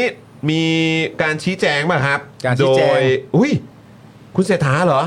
คุณเศรษฐาเป็นคนชี้แจงเหรอ อุ้ยทำกูตกใจทำไมอ่ะ อ๋อไม่ก็โหก็กรมนอีกแล้วก็ต้องบอกว่าคุณเศรษฐานี่เป็นกรมนดีเฟนเดอร์ป่ะฮะเนี่ย ไม่ใช่ คุณเศรษฐาเขาพูดบ่อยก็ต้องชี้แจงบ่อย ก็เห็นข่าวก่อนก็เป็นคนที่ออกมาบอกถึงความจำเป็นความสำคัญการมอบหน้าชื่นชมอะไรต่างๆ การทำหน้าที่ของของกรมน เออ แต่ว่าคุณโฟกัสเรื่องที่เขาตอบสิ อ๋อโอเคโอเคโอเค เขาเป็นเขาเป็นนายกเขาก็ตอบคุณไม่เห็นว่ามันเป็นบุญคุณ บ้างเลยเหรอ คุณเศรษฐาได้ชี้แจงประเด็นเหล่านี้นะครับ ครับ โดยบอกว่าตั้งแต่เข้ามาดำรงตำแหน่งนายกก็ได้พบปากกับนายกของมาเลเซีย ครับ และก็ได้หารือเรื่องการพัฒนาเศรษฐกิจร่วมกันในหลายมิติ เพราะหากประชาชนมีชีวิตความเป็นอยู่ที่ดีขึ้น ปัญหาความรุนแรงก็น่าจะลดลงไป อ๋อ ขณะที่การเจรจาสันติสุขทางมาเลเซียเนี่ยนะครับ ผมก็ได้ชื่นชมว่าประเทศไทยมีพลเรือน เป็นหัวหน้าทีมเจรจา พร้อมแสดงท่าทียินดีที่จะร่วมมือกันอย่างต่อเนื่องนะครับผมก็อันนี้ก็กว้างๆนะ คุยคุยๆกันมาแล้วก็รู้สึกว่าทุกอย่างแจ๋วแจ๋วๆดีๆนะครับผมส่วนเรื่องว่าถ้าเกิดมีความสงบแล้วไม่รู้กอรมนจะทำอะไร อันนี้ท่านไม่ต้องเป็นห่วงนะครับ ผมพูดคุยกับท่านผู้บัญชาการทหารบกไปเรียบร้อยแล้ว มีหลายเรื่องที่อยากจะทำ มาไหนไหนมีเรื่องอะไรอยากทำบ้าง ตรงเป้าทุกเรื่องผมพูดเล เป็ ย นหน้าที่ของหน่วยงานความมั่นคงแน่นอน ไม่ว่าจะเป็นการแก้ไขอุทกภัย ภัยแล้ง ขุดบอ่อขุดที่เก็บกักน้ำเมื่อมีภัยพิบัติทางธรรมชาติ ท่านเองก็มีความตั้งใจที่จะออกมาช่วยกัน เมื่อวานนี้ก็พูดคุยกัน อาทิตย์หน้าก็จะลงไปซ่อมแซมบ้านให้กับผู้ประสบอุทกภัย ถือว่าเป็นเรื่องที่กอรมนเองก็มีความใส่ใจ แล้วก็ถามอีกครั้งอ่ะมันเป็นหน้าที่ของกรมนเหรอ ใช่ผมว่ามัน คือมันอะไรนักหนาคุณเศรษฐาคุณเศรษฐา เข้าใจอะไรยากวะ ไม่เข้าใจ จริง ๆ คนถามแค่นี้มันเป็นหน้าที่ของทหารมันเป็นหน้าที่ของหน่วยงานหน่วยงานความมั่นคงเหรอ เรื่องพวกเนี้ยแล้วมันซ้ำซ้อนคนอื่นไหม เล่นอะไร อันนี้คืออะไรฮะ แกล้งโง่เหรอฮะแกล้งไม่เข้าใจเหรอ อันนี้มันแปลกเกินไปนะ แปลก อันนี้มันแปลกเกินไปนะ มันแบบว่า เฮ้ย สมมติมีคนมาบอกอะ เออ ว่า คุณ ในถึงตอนนี้แล้วเนี่ย มันไม่มีหน้าที่แล้วนะ เออ แล้วที่ผ่านมานี่คุณถูกวิพากษ์วิจารณ์ประเด็นเรื่องหน้าที่ของคุณมามากมายโดยพัก เออ เพื่อไทยเองด้วยนะ เออ เออ ใช่ แล้วพอมาถึงหน้าจุดนี้ เมื่อมันเป็นที่ชัดเจนแล้วว่าหมดหน้าที่เป็นที่เรียบร้อย เออ ราะฉะนั้นสิ่งที่สำคัญกับการหมดหน้าที่มันไม่ใช่แค่ตัวการหมดหน้าที่ มันมาสำคัญประเด็นเรื่อง งบประมาณที่ไม่ต้องจ่ายแล้ว เออ หลังจากที่ไม่มีหน้าที่จะต้องท อืม ำไอเนี่ยเอามาทำอะไรได้บ้าง แต่คุณเศรษฐาที่เป็นนายกกลับตอบเราว่า ไม่ต้องห่วงครับก็เดี๋ยวเขาก็ไปทำอย่างอื่นได้ เฮ้ย ซึ่งต้องบอกเลยนะครับคุณ เฮ้ย เศรษฐาถ้าคุณเศรษฐาพูดแบบนี้เนี่ยนะครับ คุณเศรษฐาในฐานะเป็นนายกรัฐมนตรี หรือแม้กระทั่งพรรคเพื่อไทยเองที่มีความหานกล้าในการมาตั้งรัฐบาลครั้งเนี้ย คือก็ต้องบอกเลยนะครับว่า คุณไม่ได้เป็นนายกและคุณไม่ได้เป็นพักแห่งเขาแห่งความเปลี่ยนแปลงเลยนะ เออ และถ้าเกิดว่าในอนาคตมันเกิดการเปลี่ยนแปลงที่แบบมีการถอนรากถอนโคน มีการแก้ปัญหาเชิงโครงสร้างเกิดขึ้นจริง ๆ โดยการได้รับการสนับสนุนอย่างประชาชนอย่างท่วมท้นอีกเนี่ยนะครับ แล้วมันดันไม่ใช่พักเพื่อไทย แล้วมันดันไม่ได้เกี่ยวข้องกับคุณเศรษฐา อะไรแบบเนี้ยคุณก็จะถูกรวมอยู่ในหน้าประวัติศาสตร์ ของคนที่มีส่วนในความล้มเหลว อืม ในการที่จะแก้ปัญหา ของประเทศนี้อย่างแท้จริงนะ ใช่แล้วประ คุณ เด็น จะถูกรวมอยู่ใน อืม กลุ่มคนที่มีส่วนในความล้มเหลวที่ผ่านมาทั้งหมดเลยนะ ใช่ แล้วผมมีความรู้สึกว่ามันจะหนักไปกว่านั้น คือคนจะนับว่าคุณมีส่วนในการปกป้องซะด้วยสิ อืม อันนี้เรื่องใหญ่ ใช่ มีส่วนในการปกป้องด้วย เพราะดูว่าพอเป็นประเด็นเรื่องกอรมนแล้วเนี่ย คุณเศรษฐาจะ เขาทัดเรียกเป็นศัพท์วัยรุ่นก็คือบังอะ่ะ อืม บังเลยอะ่ะ ใช่ครับ นะฮะก็คืออื้อหือ จริง ๆ ครับ คือคุณก็จะถูกรวมอยู่ในนั้นแหละครับ ในฐานะนายกรัฐมนตรี แล้วก็พักการเมือง แล้วก็รัฐบาลที่ไม่ได้สร้างความเปลี่ยนแปลงให้กับประเทศนี้เลย อืม แล้วก็มีส่วนในการสนับสนุนให้มันยังคงอยู่ต่อไปด้วย แล้วถ้ามันเกิดการเปลี่ยนแปลงขึ้นมาจริง ๆ ไม่ว่าจะด้วยพักฝ่ายค้านที่เป็นอยู่ตอนนี้ หรืออาจจะมีพักใหม่เกิดขึ้นในอนาคตก็ได้ แล้วเขานำไปสู่การเปลี่ยนแปลงเนี่ย อืม คุณก็จะถูกนับรวมอยู่ด้วยอะครับ อืม ว่าพวกคุณก็เป็นส่วนหนึ่งของการสนับสนุนการคงอยู่ อืม ของปัญหาครับ ใช่ แล้วก็จะกลายเป็นว่า เออ ถ้าประเทศนี้เห็นตรงกันหรือเปล่าว่าประเทศนี้ควรได้รับการเปลี่ยนแปลง เออ ถ้าไม่ควรได้รับการเปลี่ยนแปลงก็อย่าไปเลือก อืม ใช่ปะ ใช่ ใช่ไหมถ้าอยากได้การเปลี่ยนแปลงก็อย่าไปเลือก ใช่ ใช่ไหม อืม มันก็จะกลายเป็นอย่างนั้นไป นั่นแหละครับ นะครับผมส่วนอ่ะคุณเสถาก็ตอบเรื่องประเด็นเรื่องไบโพล่าด้วยนะ อืม บอกส่วนเรื่องไบโพล่าเนี่ยผมเองก็ไม่ได้เป็นหมอนะครับ ผมก็ไม่ทราบว่าท่านเป็นหรือเปล่า แต่เท่าที่ได้สัมผัสกับท่านมาท่านเป็นคนที่สม่ำเสมอ แล้วก็ดูเรื่องผลประโยชน์ของพี่น้องประชาชนเป็นที่ตั้ง ขอบคุณสสทุกท่านทุกพักที่ใส่ใจ ด้านความสงบใน 3 จังหวัดชายแดนภาคใต้ จะขอน้อมรับข้อเสนอและข้อคิดของพวกท่านไป เพื่อที่จะทำประโยชน์สูงสุดให้พี่น้องประชาชนคนไทยทุกคนนะครับก็ประมาณนี้นะครับ ครับเช้านี้ครับคุณเศรษฐาก็โพสต์รูปที่ประชุมร่วมกับคุณสุทินนะครับรัฐมนตรีกลาโหม อืม จากพรรคเพื่อไทย อืม และผอบอทบ โดยระบุว่าปัญหาการบำบัดผู้ติดยาเสพติดเป็นปัญหาที่กระทบต่อสังคมไทยครับสสในพื้นที่ก็ได้สะท้อนปัญหาที่รับร้องเรียนจากพี่น้องประชาชนมาเป็นจำนวนมาก ผมได้เชิญท่านรัฐมนตรีกลาโหม และผอบอทบ เพื่อร่วมหาแนวทางแก้ไขปัญหา ฝ่ายความมั่นคงยินดีที่จะเปิดค่ายทหารครับ เพื่อรองรับผู้เสพยาเสพติด โดยคัดกรองผู้นำเอ่อเอ่อโทษทีฮะโดยคัดกรองนำผู้เสพยาจากหมู่บ้าน คัดแยกผู้ที่ติดยาเสพติดออกจากชุมชน แล้วก็ส่งไปบำบัดยังโรงพยาบาลของค่ายทหารประจำจังหวัดต่อไป ซึ่งจะแถลงข่าวถึงแผนการดำเนินการอย่างเป็นรูปธรรมภายใน 2 สัปดาห์นี้ครับ งงจริงครับ ก็จะให้ทำอะไรที่ไม่เกี่ยวข้องกับหน้าที่ตัวเองให้ ได้ แต่การคาดการณ์ของเขาคือแบบว่าอะไรที่เป็นผลดีให้ทำทำไปเถอะอย่างนี้ป่ะ แต่มันก็เป็นการจะแบบเหมือน ไม่มันคืออันเนี้ยมันก็สะท้อนให้เห็นไงว่า คุณบริหารงานยังไงวะ แต่มันใช่ไงเพราะทุกอย่างจริง ๆ มันต้องมีหน่วยงานเฉพาะเจาะจงที่สามารถ ใช่ไง ใช่ไง เอ๊ะเครื่องเครื่องใครเออเออเออเออเออเออโทษโทษฮะ ต้องต้องปิดต้องปิดเอ่อบลูทูธฮะ เออ ปิดบลูทูธยัง อ๋อบ าง ก็นึ ที กบาก็ง นึก ที ว่า มันเชื่อมแบบ นึกว่ามีใครโทรหา เออ นะครับนึกว่าคุณเสถาโทรมา เออ เออครับผม เออ นะครับ นั่นแหละก็เลยอยากรู้แบบแบบมันเหมือนประมาณ มันเหมือนประมาณว่าทำอะไรก็ได้แต่แบบเธออย่าหายไปไหนนะ เอออ ไรอย่างเงี้ยมันให้ฟิลอย่างนั้นน่ะเหมือนอารมณ์ประมาณกอรมนไม่ต้องห่วงนะครับ ว่าถ้าสมมติว่าสันติภาพเกิดขึ้นแล้วก็เราจะทำอะไร นี่เรามีปัญหาอีกหลายด้านเลยที่กอรมนนี่จะทำทั้งที่ไม่ใช่หน้าที่ตัวเอง มันมันมันมันมันเวียดอะครับ ใช่ แล้วนี่คือแบบบริหารแบบโอ้โห อืม ยังไงวะเนี่ย เออ งงจริง ๆ นะ งง เออ แล้วก็เห็นรัฐบาลคุณเศรษฐาเนี่ยนะฮะก็อยากให้กอรมนเนี่ยไปขุดบ่อนะครับ อยากให้ทหารเนี่ยเปิดค่ายบำบัดยาเสพติดแบบนี้นะครับ เรากลับไปดูไหม ไปดูคลิปหน่อยไหม กลับไปดูคลิปกันหน่อยไหมฮะ ไป เอา ดูไปดูเขาเรียกว่าเป็นเขาเป็นใครนะ เขาเป็นแบบเหมือนก๊อปปี้โชว์ เขา อ๋อตัวจริงเหรอฮะ ตัวจริง เอาตัวจริงเหรอฮะผมนึกว่าเป็น ตัก๊อวจริงปปี้โชว์ ใช้ทำแมชชีนเฉยๆ อ๋อใช้ทำแมชชีน เฉยๆ โอ้ขอบคุณโดเรมอน คุณผู้ชมจำประเด็นเรื่องกรมนไว้แม่นๆนะ ที่เขาพูดเมื่อกี้ จำประเด็นเรื่องว่าจะเปิดค่ายทหารทำอะไรไว้แม่น ๆ นะ อืม แล้วเราไปดูคลิปนี้กันเชิญครับ เราจะไม่มีการโค่นล้มรัฐธรรมนูญ หรือก่อการรัฐประหารอีก เพราะเป็นเรื่องน่ารังเกียจ มีการบังคับใช้กฎหมายที่ชัดเจนและเป็นธรรม ใครหน้าไหนที่ล้มรัฐธรรมนูญ ฉบับประชาชนต้องได้รับโทษอย่างเหมาะสม ถูกจาหน้าเป็นอาชญากรของชาติ เราจะขอเชิญทหาร ตำรวจ ข้าราชการที่อยู่ในบอร์ดรัฐวิสาหกิจที่ตนไม่ถนัด ให้กลับไปปฏิบัติหน้าที่ของตนเอง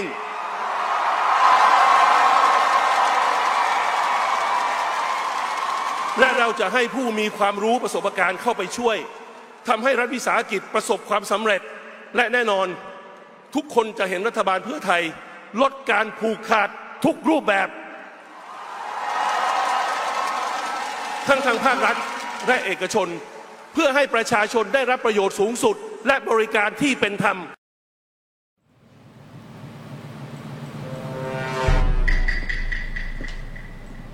ยู่เลย นี่ยู่ตั้งแต่ตอนนั้นนะคุณปาล์มเออ แต่เราไม่สังเกต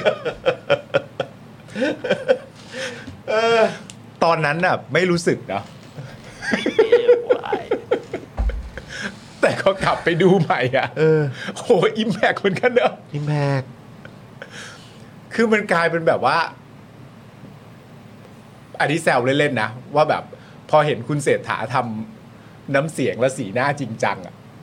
มันแบบเรียกเสียงหัวเร้อนให้หน่อยหนึ่งเหมือนกันนะ เออแม่งตลก ใช่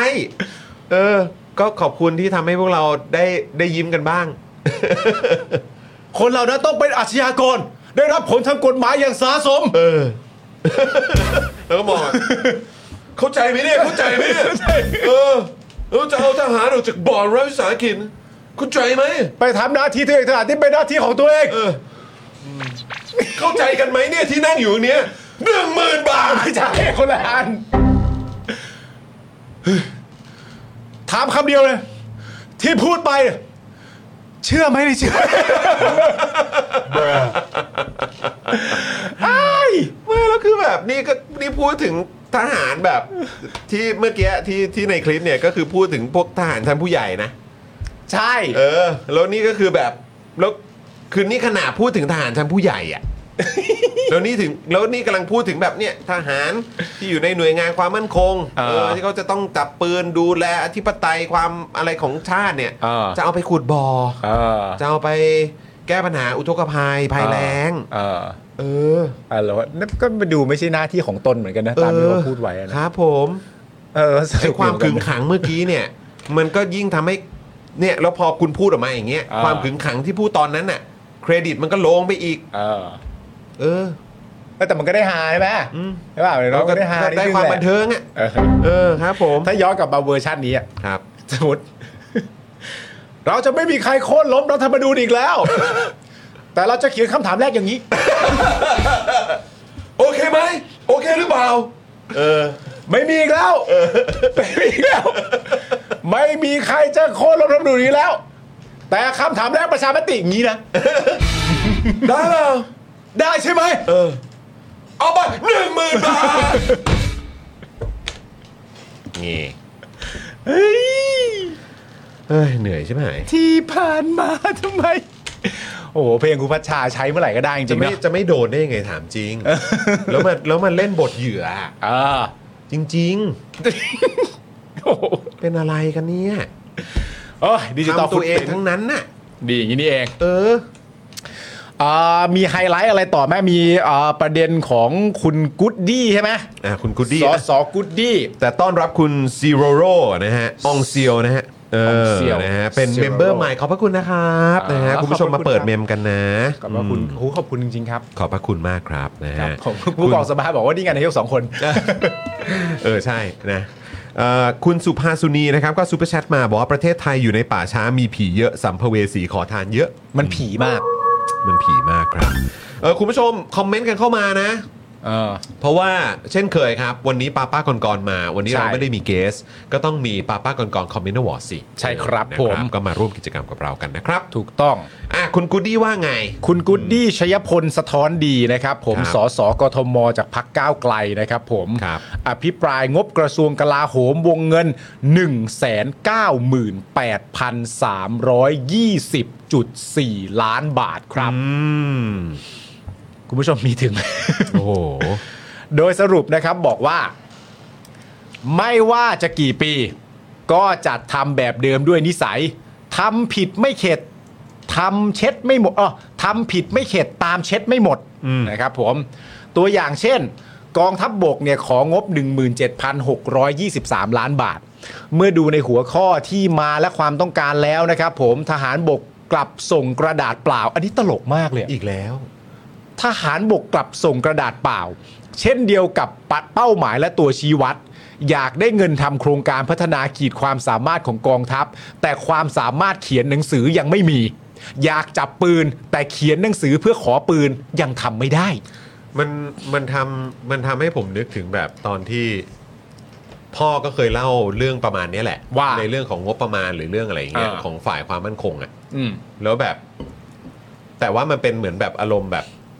เนี่ย ไม่ว่าจะทำมาเป็นเอกสาร อืม ที่มันทำให้มีความรู้สึกว่า กูจะเอาแบบเนี้ย อ่า เอกสารคำสั่ง คือมันเป็นฟีลแบบนั้นว่า แล้วกูไม่อธิบายอะ เออเออเออเออ กูจะเอาแบบนี้ เออ โอเคปะมึงพูดพูดอะไรมึงก็พูดไป เออ แต่กูจะเอาแบบนี้ เออ ซึ่งแบบ โอ้โห แล้วมันก็บังเอิญมันประสบความสำเร็จกันด้วยสิ กูก็นึกว่ามีอะไรอุ่นๆ ทาบอยู่บนหน้ากู มี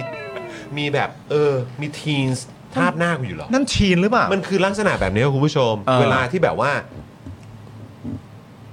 คือจะเอาเงินประชาชนน่ะแล้วจะไม่แม้กระทั่งอธิบาย หรือพยายามอธิบายด้วยซ้ำ ใช่ เพราะด้วยความเป็นจริงอ่ะ มันไม่ใช่ประเด็นเรื่องขีดความสามารถของความสามารถในการอธิบายหรอก อืม มันคือไม่เห็นหัว ใช่ มันคือมันคือว่า เข้าใจกันง่าย ๆ ได้ปะอะไรอย่างเงี้ยคือ มันคือมัน ตรง คือแบ ห บ ละ กูจะเอาแบบนี้ เออ พวกนึงพวกพวกมึงจะทำ ไม มันคือฟิลนั้นนะครับ เออ แล้ว เออมันก็แปลกเนอะผมว่าแบบเราก็น่าจะจำกันได้ คุณผู้ชมก็น่าจะจำกันได้ ถ้าเป็นก่อนรัฐประหารปี 49 เนี่ย อืม หรือแบบหลังพฤษภาธมินมาเนี่ย อืม ไม่มีหรอกแบบเนี้ย ใช่ ใช่ไหมฮะ ไม่มีหรอกครับ อืม แล้วมันก็น่าเศร้านะครับ ว่าในยุคของรัฐบาลเพื่อไทยเนี่ย อืม ทหารก็ยังเหมือนเดิม ใช่ก็ยังไม่มีนี่เหมือนเดิม คุณชัยพลเนี่ยบอกด้วยนะครับ ว่าแม้รัฐบาลจะจัดงบแบบกระจัดกระจาย แต่การซื้อของผ่อนไม่เป็นรองใครแน่นอนครับ เออ โดยงบซื้ออาวุธยุทโธปกรณ์ปีนี้นะครับ คุณผู้ชมครับ ลดลงไป 2,400 ล้านบาททำไมไม่มีใครปรบมือเลยเพราะอย่างนี้ฮะ แหมกำลังจะแบบเฮ้ย เล่นเล่นให้เต็มๆ โอ้โหเออ โดยงบซื้ออาวุธนะครับตัวประกอบปีนี้ลดลงไป 2,400 ล้านบาทนะครับ ก็ฟังดูเหมือนจะดี แต่กลับพบนวัตกรรมใหม่ที่ซ่อนอยู่ครับ หากอยากให้ยอดเงินเนี่ยนะฮะจัดหาอาวุธปีนี้ดูน้อย โดยไม่ลดโครงการจัดหาอาวุธจะทำอย่างไร ก็แค่ดาวน้อยๆ แล้วผ่อนนานๆครับวิธีนี้มานะครับผม คุณชยพลนะครับบอกว่าขอแนะนำให้รู้จักกับสุทินดาวน้อย สุดยอดนวัตกรรมอินโนเวทินของคลังแสง อินโนเวทีน อินโนเวทิน ไม่ใช่อินโนเวทีฟ ไม่ใช่ฮะของคลังแสงนะครับ โอ ผม เค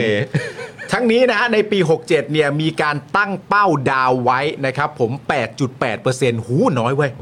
นะฮะซึ่งหากจะรักษาวินัยทางการคลังเพื่อไม่ให้ผ่อนหนัก ๆ ไปนาน ๆ ในปีต่อ ๆ ไปเนี่ยนะครับ เราควรต้องรักษาสัดสัดส่วนนะฮะทางการดาวเนี่ยให้อยู่ที่ 20%หากคิดเป็นโครงการต่างๆเนี่ยมันก็จะต้องดาวเพิ่ม มากขึ้นกว่าเดิมเนี่ยนะครับ 5,312 ล้านบาท ซึ่งถ้าเป็นเงินก้อนเนี้ยมันก็จะถูกบรรจุเข้าไป ทีเนี้ยไอ้ที่ว่าน้อยกว่าเดิมเนี่ยมันก็จะไม่น้อยกว่าเดิมแหละใช่ไหมฮะ คิดยอดนะรวมก็เป็น 35,000 ล้านบาท เท่ากับรัฐบาลชุดนี้เนี่ยยอดคลังแสงทวีสินยิ่งกว่ารัฐบาลชุดก่อนแต่ แต่เท่าที่ผมฟังดูเนี่ยไม่ว่าจะรัฐบาลชุดไหนเนี่ยไอการดาวให้ถึง 20%เนี่ยมันก็ไม่ค่อยถึงกันอยู่แล้วนะ ก็ไม่ค่อยเห็นนะ มันก็ 11 13 อะไรอย่างเงี้ยมันไม่มีใครดาว10%หรอกเพราะใส่ในงบมันดูเยอะตกใจ คือแบบมานั่งคิดดูแล้วแบบ เออ เหมือนแบบเวลาเราไปเดินพวกมอเตอร์โชว์มอเตอร์เอ็กโปอะไรอย่างเงี้ยนะ เออ แล้วแบบว่าอ่า เริ่มต้นดาวที่เท่าไหร่อะไรอย่างเงี้ย เออ เออใช่ไหมมันก็แบบเท่าไหร่ 20 หรือ 25เปอร์เซ็นต์ ห้าก็เยอะนะ ใช่ไหมมันก็ประมาณนั้นปะ ได้ แต่เหมือนขั้นต่ำปะมันก็ต้องประมาณนั้นปะ อืม ขั้นต่ำสิบเปอร์เซ็นต์ก็ได้ อ๋อสิก็มีใช่ไหม อ๋อเหรอ แต่อันนี้ก็ยังไม่ถึงเลยนะ8.8%เปอร์เซ็นต์ 8.8เปอร์เซ็นต์ก็ดาวเท่านี้ใช่ไหมครับพอดาดาวดาวเท่านี้ก็อยู่ในงบประมาณปีนี้ ครับ ใช่ไหมครับ แต่ผ่อนเนี่ย ปีหน้าว่าการ ปีหน้าแวกกา ค ร รับ นะครับ ผ ผม ม นะก็นี่ไงก็เอาลงให้แล้วไงแต่วิธีการเนี่ยไม่ต้องคำนึงถึงได้ปะ หรือมันคือเหมือนอารมณ์แบบแบบ แต่ท้ายสุดงบงบกลาโหมก็ขึ้นมา 2%อยู่ดี ใช่ แต่แบบเขาอาจจะใช้แบบขึ้นมาก็จริงแต่เขาใช้แบบวิเออ แต่มันก็ขึ้นอยู่ดี ขึ้น ว่าอวะยู่ดี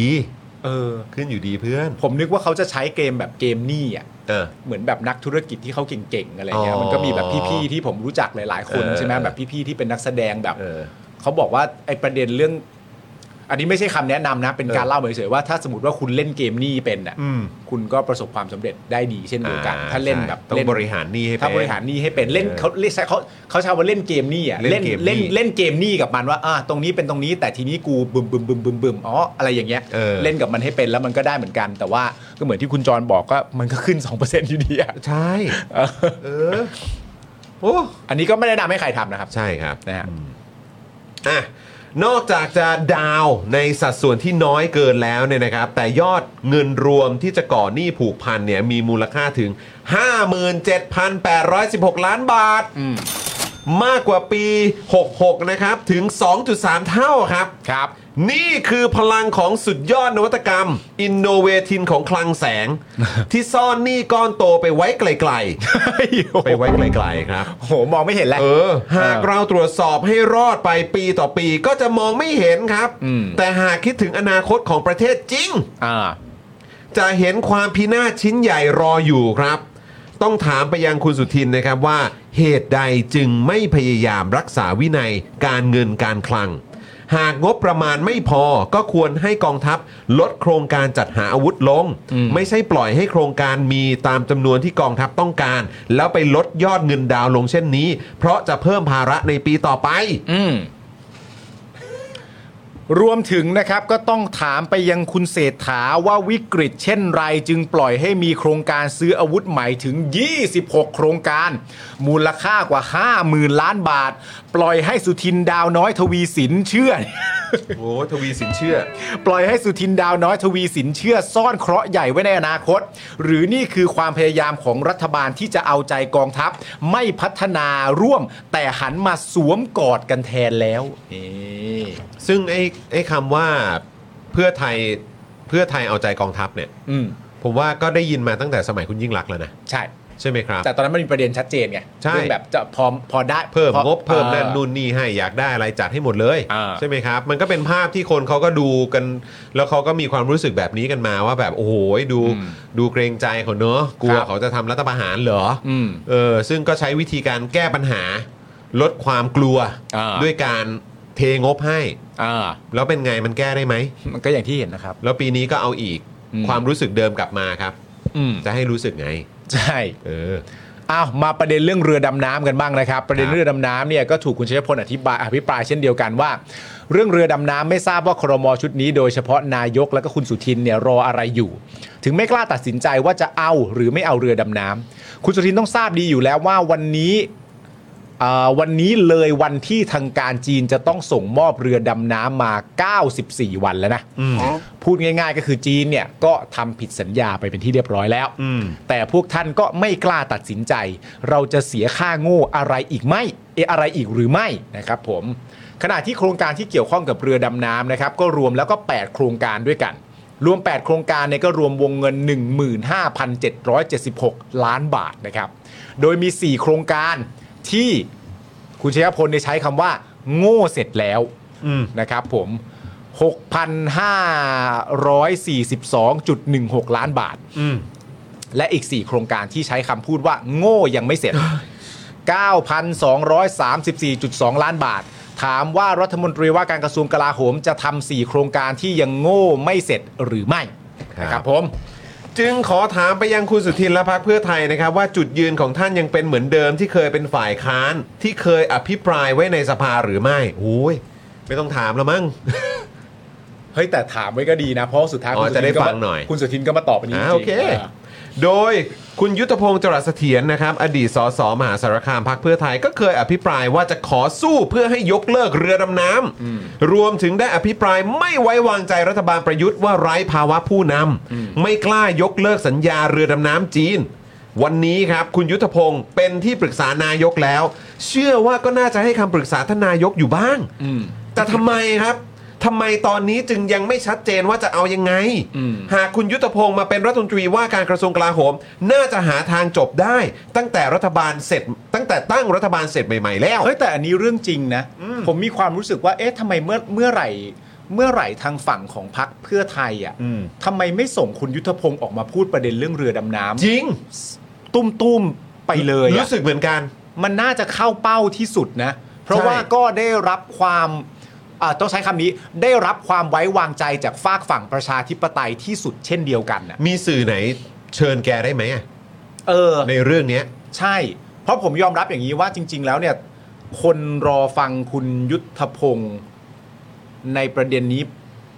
มากกว่าคุณสุทินนะ แน่นอน อ่ะคุณสุทินนะมีตำแหน่งแห่งหนที่มันก็มีควาอมยู่แล้ว สำ แห คัญ ละ มากกว่าแบบในในแง่นี้อยู่แล้ว แต่ว่าเวยอาก ลา ถามความเห็นปัจจุบันไง เออ ของคุณ นั่นแหละ ยุทธพงศ์ไง ใช่ เออว่าในฐานะ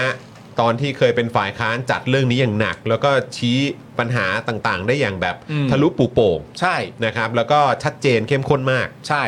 แล้ว จ มันนเกิดอะไร เรียกว่า ขึ้น รัฐบาลตอนนั้นนี่ก็คือแบบเอ่อได้แต่ตอบเฉไปเฉมา ใช่ หาคำตอบที่มันตรงประเด็นที่คุณยุทธพงศ์ถามก็ไม่เห็นจะได้ ก็กลายเป็นว่ารัฐบาลเอ่อของพลเอกประยุทธ์ในประเด็นเรื่องของเรือดำน้ำคือไป กระโดด ไม่เป็น ซัดซะเละ ไปไม่เป็นนะ เออ เออนะครับ แล้วตอนนี้ครับ คุณยุทธพงศ์นี่คือแทบจะอยู่แบบแนบชิดกับท่านนายกอะ่ะ อืม ได้คุยเรื่องนี้ไหม อืม แล้วคือเอาจริงเหรอครับพักเพื่อไทยหรือรัฐบาลเองครับ ไม่เอาคุณยุทธพงศ์มาหน่อยละครับ จะได้ เออ จะได้เคลียร์ไง มันไม่ มันไม่ใช่ best choice เหรอ เออ เพราะเป็นเหมือนเอาง่ายๆ ก็คล้ายๆ แทบจะเป็นผู้เชี่ยวชาญที่สุดในเพื่อไทยแล้วละมั้ง เบอร์หนึ่ง เบอร์หนึ่งเพราะว่าเขา ทีเด็ อ ด ภิปรายเรื่องนี้ประจำ อืม มีสื่อไหนจะไปสัมภาษณ์คุณยุทธพงศ์หน่อยไหมหรือว่าติดต่อไม่ได้หรือว่าอาจจะไม่อยากแสดงความเห็นตอนนี้ครับ อืม อยากทราบเหมือนกันนะ คุณผู้ชมอยากฟังคุณยุทธพงศ์ไหม อยากฟังไหมเออถามความเห็น เออ คุณผู้ชมว่า หรือคุณผู้ชมมี เมื่ ค อ วามรู้สึกว่าคุณสุทินกลาโหมก็ฟังคุณสุทินสิ ในวันเนี้ยโอเค เรามีรัฐมนตรีว่าการกระกระทรวงกลาโหม ชื่อสุทินคลังแสง อืม แต่ถ้าพูดถึงคนที่ทำให้เราเข้าใจปัญหา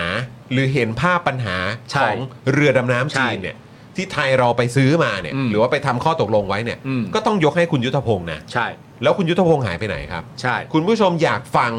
จากปากหรือความคิดเห็นของคุณยุทธพงศ์ในปัจจุบันนี้ไหม เออ คุณยุทธพงศ์จะมีความเห็นเหมือนเดิมไหมหรือว่าคุณยุทธพงศ์จะมองว่าเออแบบที่ผ่านมาเข้าใจผิดหรือว่ายังไง คือแบบอยากทราบเหมือนกัน พอยผมคิดถึงขนาดนี้ด้วยซ้ำไปว่าคุณยุทธพงศ์อะถึงปัจจุบันเนี้ย แล้วเพื่อไทยเป็นรัฐบาลผมคาดหวังถึงขนาดว่าคุณยุทธพงศ์อะมีคำตอบแล้ว ต้องอินไซต์มากกว่าเดิมด้วยซ้ ใช่ ำเพราะว่าเป็นรัฐบาลแล้ว แล้วเป็น ใช่ ที่ปรึกษานายกด้วยก็น่าจะ เออ เรียกเอกสารอะไรได้เปล่า เออ เออ อยากรู้นะครับผม มันจะดีนะ มันจะดีต่อประชาชน ครับ ด้วยนะครับ จะได้ไม่ต้องเข้าใจกันคลาดเคลื่อนไปเรื่อยๆเนาะ คุณผู้ชมครับ นี่ตรงในช่องคอมเมนต์รอตอนนี้เนี่ย ขึ้นลิงก์ s u f f e r m e ด้วยนะครับ คุณผู้ชมท่านไหนที่ยังไม่ได้ลอง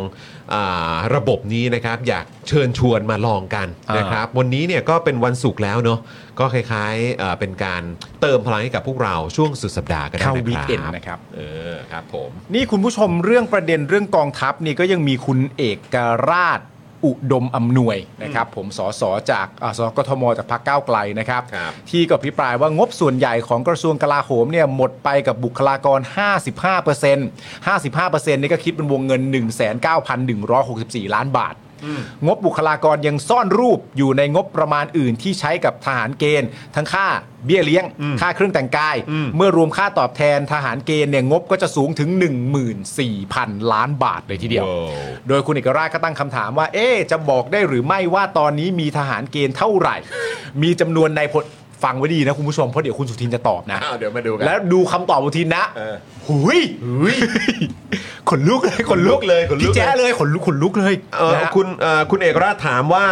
เอ่ออะไรนะ ตอนนี้มีทหารเกณฑ์เท่าไหร่ อ่ามี มีจำนวนนายพลเท่าไหร่ อ่า อ่าโอเค เพราะว่าโดยพบ จำไนะ ดอกจันไว้ เพราะว่า เออ โดยเพราะว่าจำนวนในพลนี้ไม่เห็นจะเคยลดลงเลย ฮะ และดูจากงบนะฮะจัดหารถประจำอ่าโดยดูจากงบจัดหารถประจำตำแหน่งที่กระทรวงกลาโหมตั้งไว้ 565 ล้านบาท เพราะอะไรต้องดูอันนี้ ครับ เพราะดูจำนวนในพลจริงๆ ไม่รู้จะดูจากไหน ไม่รู้จะดูจริง ๆ ครับ ก็ต้อง ไม่ ดู รู้จะดูจากไหนจริงๆครั ใช่ก็ต้องดูอ่ะงดรถงดงบของรถไม่ลด อืม ก็ตีว่าเท่าเดิม ใช่ ก็เท่านั้นเอง และนี่คือรถประจำตำแหน่ง อ่า ของนายพลนะฮะ ครับผม โอ้โห565 ล้านบาท ฮะ มันคันละเท่าไหร่วะพี่กรณ์ อันนี้มันเป็นเบนซ์ใช่ไหม แน่ใจ ก็คงเบนซ์แหละ Benz ซึ่งเบนซ์แบบราคาตั้งต้นแบบ สามล้า อั น น E class หรือ S class วะไม่รู้เหมือนกันใช่ไหมมันมีมันมีมันมี C ใช่ไหมมันมีตั้งแต่ A ป่ะผมไม่แน่ใจ A C แต่ผมเห็นเขาเขาไม่ E ก็ S กันป่ะ A C E S มั้งเออ แต่ถ้าแพงก็ E E กับ S อ่ะ ใช่ ใช่ไหมเออ นะครับ ไม่รู้แบบตีเข้าข้ามมันคันละเท่าไหร่วะ คือแบบไม่ไม่มีอะไรหรอกแค่อยากลองหารดูไอ้ห้าร้อยหกสิบห้าล้านอะ สี่ล้าน บ้ามากกว่านั้น เหรอ ว่าน่าจะมีเจ็ดแปดล้านอะ เหรอ ใช่ไหมคุณผู้ชมห้าหกล้านนะ อ่ะคุณผู้ชมคนไหนขั บ ใครขับ S Class บ้างครับ ใครขับ บอกห เบ น่อย น ฮะ เอสคลาสอยู่ก็ส่งเสียงเข้ามาบอกราคาเราหน่อย ขอแบบ S Class กับ E Class ได้ปะ เออ เออนะ บอกราคา ผื่ เราหน่อย ลองหารดูไง เอาเอาเฉพาะเอาอย่างงี้เอาเฉเอาคนตอบนี่เป็นคนที่ขับเท่านั้นนะ คนที่ขับเนี่ยเหรอโอ้โห โอ้เงียบเงียบทั้งแชทเลย เงียบเลยเออนี่คุณเบครู้ว่า CES สองสองจุดห้าเอ้ยสองถึงห้าล้านเหรอ อันนี้คือ E ป่ะครับ แต่ S อะแต่ผมว่า S มันแพงกว่านั้นนะ เอสแพงสุดปะ S แพงอยู่แล้ว อ๋อ เออ เริ่ม 3 ล้าน เริ่ม 3 ล้านเหรอ ซึ่งมันคือ E ไม่รู้เหมือนกันแฮะ ปกติราชการจะไม่ค่อยซื้อขาด ไม่มี อ๋อ คือเช่าป่ะ อาจจะเป็นค่าแบบเช่าใช่ไหม เป็นแบบทันสัญญาเป็นเช่าอะไรอย่างเงี้ยเหรอ ได้ยินว่าแบบเป็นบริษัทรถมาแล้วก็เหอ๋อมือนบริษัทใหญ่ๆ อ๋อ มาเช่าอีกทีอะไรแบบนี้ใช่ไหม เาให้ตำแหน่ง เห็นไหม C เนี่ยอาจจะเริ่มที่3าม อ๋อ ถ้า C เริ่ม เออ C อ่ะเริ่ม 3 ใช่ไหม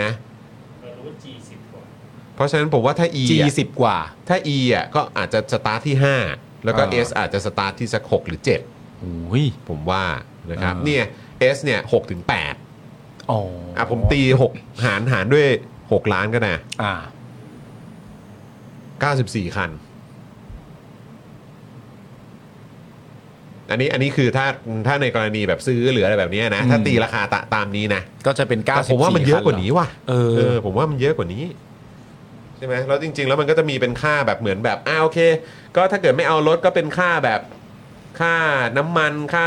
ค่าเดินทางหรือใช่ปะ อืม เออใช่ไหมเออที่เราเคยคุยกันอ่ะ อืม เนอะมันก็จะมีทรงนี้นะครับสอสอจอจานนะครับ อันนี้คือชื่อเล่นใช่ไหม ใช่ ก็ตั้งคำถามนะครับว่าดูจากงบแล้วเนี่ยนายพลเรามีประมาณ 2,000 นายใช่หรือไม่ อ่าน ายพลเท่ากับอธิบดีที่กระทรวงอื่น เขามีการกระทรวงละ 10 คน อ่า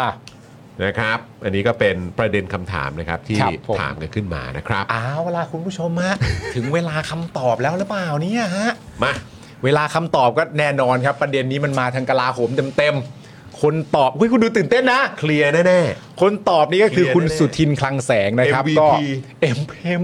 ๆ MVP MVP แน่ ก็ลุกขึ้นมาชี้แจงนะครับ ครับ ก็เรียกได้ว่าสร้างเสียงอื้ออึงอึงอื้ออื้ออึงอึงอื้อ ครับผม อื้อในโลกโซเชียลกันอย่างมากมายเลยทีเดียว ๆเป็ นะ น ครับ ไง ผม ทำแต้มได้เยอะไหม MVP เออ เขาตอบว่าแบบนี้ ฮะ นะครับผม คุณซีก็ชี้แจงว่า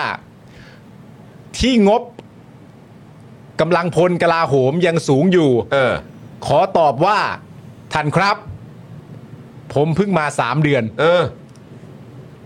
ถ้าจะลดลงเลยก็คือต้องปลดหลายตำแหน่ง งบก็จะลด ถ้าปลดหลายตำแหน่งงบมันก็จะลด เอาละฮะ แต่มันทำไม่ได้ คนไม่ใช่อิดนะ เออ จึงยังไม่เห็นงบกำลังพลลด เออ เพราะ 3 เดือนเองทำอะไรไม่ได้ MVP เป็นไง เออเว้ยไม่คือแค่แบบ พยายามพยายามนึกถึงความมั่นใจของคนเพื่อไทยอะ เออ ตอนก่อนจะเป็นรัฐบาลอะ เออ แบบทำได้เลยทำนั่นนู่นนี่ได้เลยนะ อ่า พอมาตอนนี้ปุ๊บก็ โอ้ยทำอะไรไม่ได้เลยสามเดือน แต่เพราะฉะนั้นถ้าให้ แต่ คำต ร้อ อง บ เพลงได้ ร้องเพลงเก่ง ถ้าให้คำตอบลักษณะนี้มาก็คือประเด็นทั้งหมดเนี่ย เวลาจะไปถามอะไรเสร็จเรียบร้อยเนี่ย มันคงต้องชั่งตวงวัดเอาตามใจของคุณสุทินพอสมควรนะ อืม ว่าอะไรเป็นช่วงเวลาที่คุณสุทินจะพูดว่าเท่านี้เองอะ เออ ใช่ไหมฮะ ใช่ แต่ถ้ามาตอบลักษณะนี้มันก็ไม่รู้ว่าจะเท่านี้เองไปเอ่อสามเดือนครึ่งเท่านี้เองสี่เดือนกับอีก 15 วันกับอีก 17 วันเท่านี้มันก็ไม่รู้เมื่อไหร่ไง เดี๋ยวก็จะเหมือนแบบเท่าไหร่ผ่านมาเพิ่งปีเดียวเอง อะไรอย่างนั้น ยังทำอะไรมากไม่ได้ ปีเดียวเองครับทหาร ควา ยั ม งป เป รั ลี่ยบน ตัว แปล ไม่ ง ได้ ความเปลี่ยนแปลงมันไม่สามารถเกิดขึ้นภายในแบบข้ามปี เออแต่มีคำตอบประเด็นนี้นะว่า ส่วนเรื่องปฏิรูปกองทัพเรื่องปรับลดกำลังพลเนี่ย ครับ คือไอ้เรื่องงบนี่จบไปแล้วเลยนะ เออ ตอนนี้มาเป็นเรื่องเออลดกำลังพลแล้วนะ อ่ะ ตนตั้งคณะทำงานเรื่องการปรับลดกำลังพลเป็นเรื่องแรก ๆ เลยนะ อืม และกระทรวงมีแผนลดลงอยู่เป็นอยู่แล้วเป็นลำดับ อืม เมื่อตนเข้ามาก็ทำให้ลดลงเร็วกว่าเดิม อืม แต่การปฏิรูปทำรวดเร็วดังใจไม่ได้ อืม ต้องคำนึงถึงขวัญกำลังพลว่ากระทบศักยภาพกำลังรบหรือไม่ อืม ปรับลดปุบปรับไม่ได้ต้องใช้เวลา ตนเพึ่งลงนามระเบียบข้าราชการกระทรวงกลาโหม ต่อไปจะมีข้าราชการพลเรือนสวมชุดสีกากี โดยไม่จำเป็นต้องมียศ เหมือนข้าราชการพลเรือนธรรมดา เช่นแพทย์ ธุรการ ภาพกองทัพจะซอฟต์ลง และภาระงบประมาณก็จะน้อยลง อืม เขาอธิบายว่าอย่างนี้ยนะ อ๋อเหรอฮะ แล้วบอกด้วยว่า เชื่อว่าหากตนอยู่ 4 ปี นั่นไง เชี่ยว ตั้งปี สี่ปีสี่ปี แล้วเดี๋ยวถ้าเกิดถ้าเกิดรัฐบาลนี้อยู่ไม่ครบ 4 ปีนี่ ก็อาจจะไม่สำเร็จ ดี๋ยวบกเออก็พูดแล้วไงถ้า อ่า 4 ปี อ่า แต่นี่ไม่ถึงไง อ่า เออ ต่อไปลดกำลังพลเนี่ยเป็นประเด็นใหม่ด้วยไหมท่านครับประเด็นเรื่องลดกำลังพลเอ้ย เออ ก็ปปสหรือเปล่าใจเปล่า เอ็มหาเรื่องใหม่ๆ มาแซวกันอีกวุ่นวายไปใหญ่ อันนี้อันนี้ผมก็ไม่เข้าใจนะครับ เออ ว่าอยู่พักไหนนะนึกว่าอยู่กปปสนะเนี่ย คุณมาพูดเรื่องลดกำลังพลโอ้โห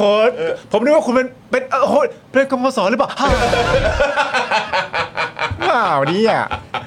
แต่แต่แต่แต่ แต่ อยู่ ตอนนั้นกปปสก็ไม่ได้พูดเรื่องรถกันหมดมาเร็วมาเร็ว ไม่ร้อน มอนขมอน ร้อน เนี่ยเออ ร้อนไปหมดแล้ว ตั้งถรับแล้วเนี่ย เออ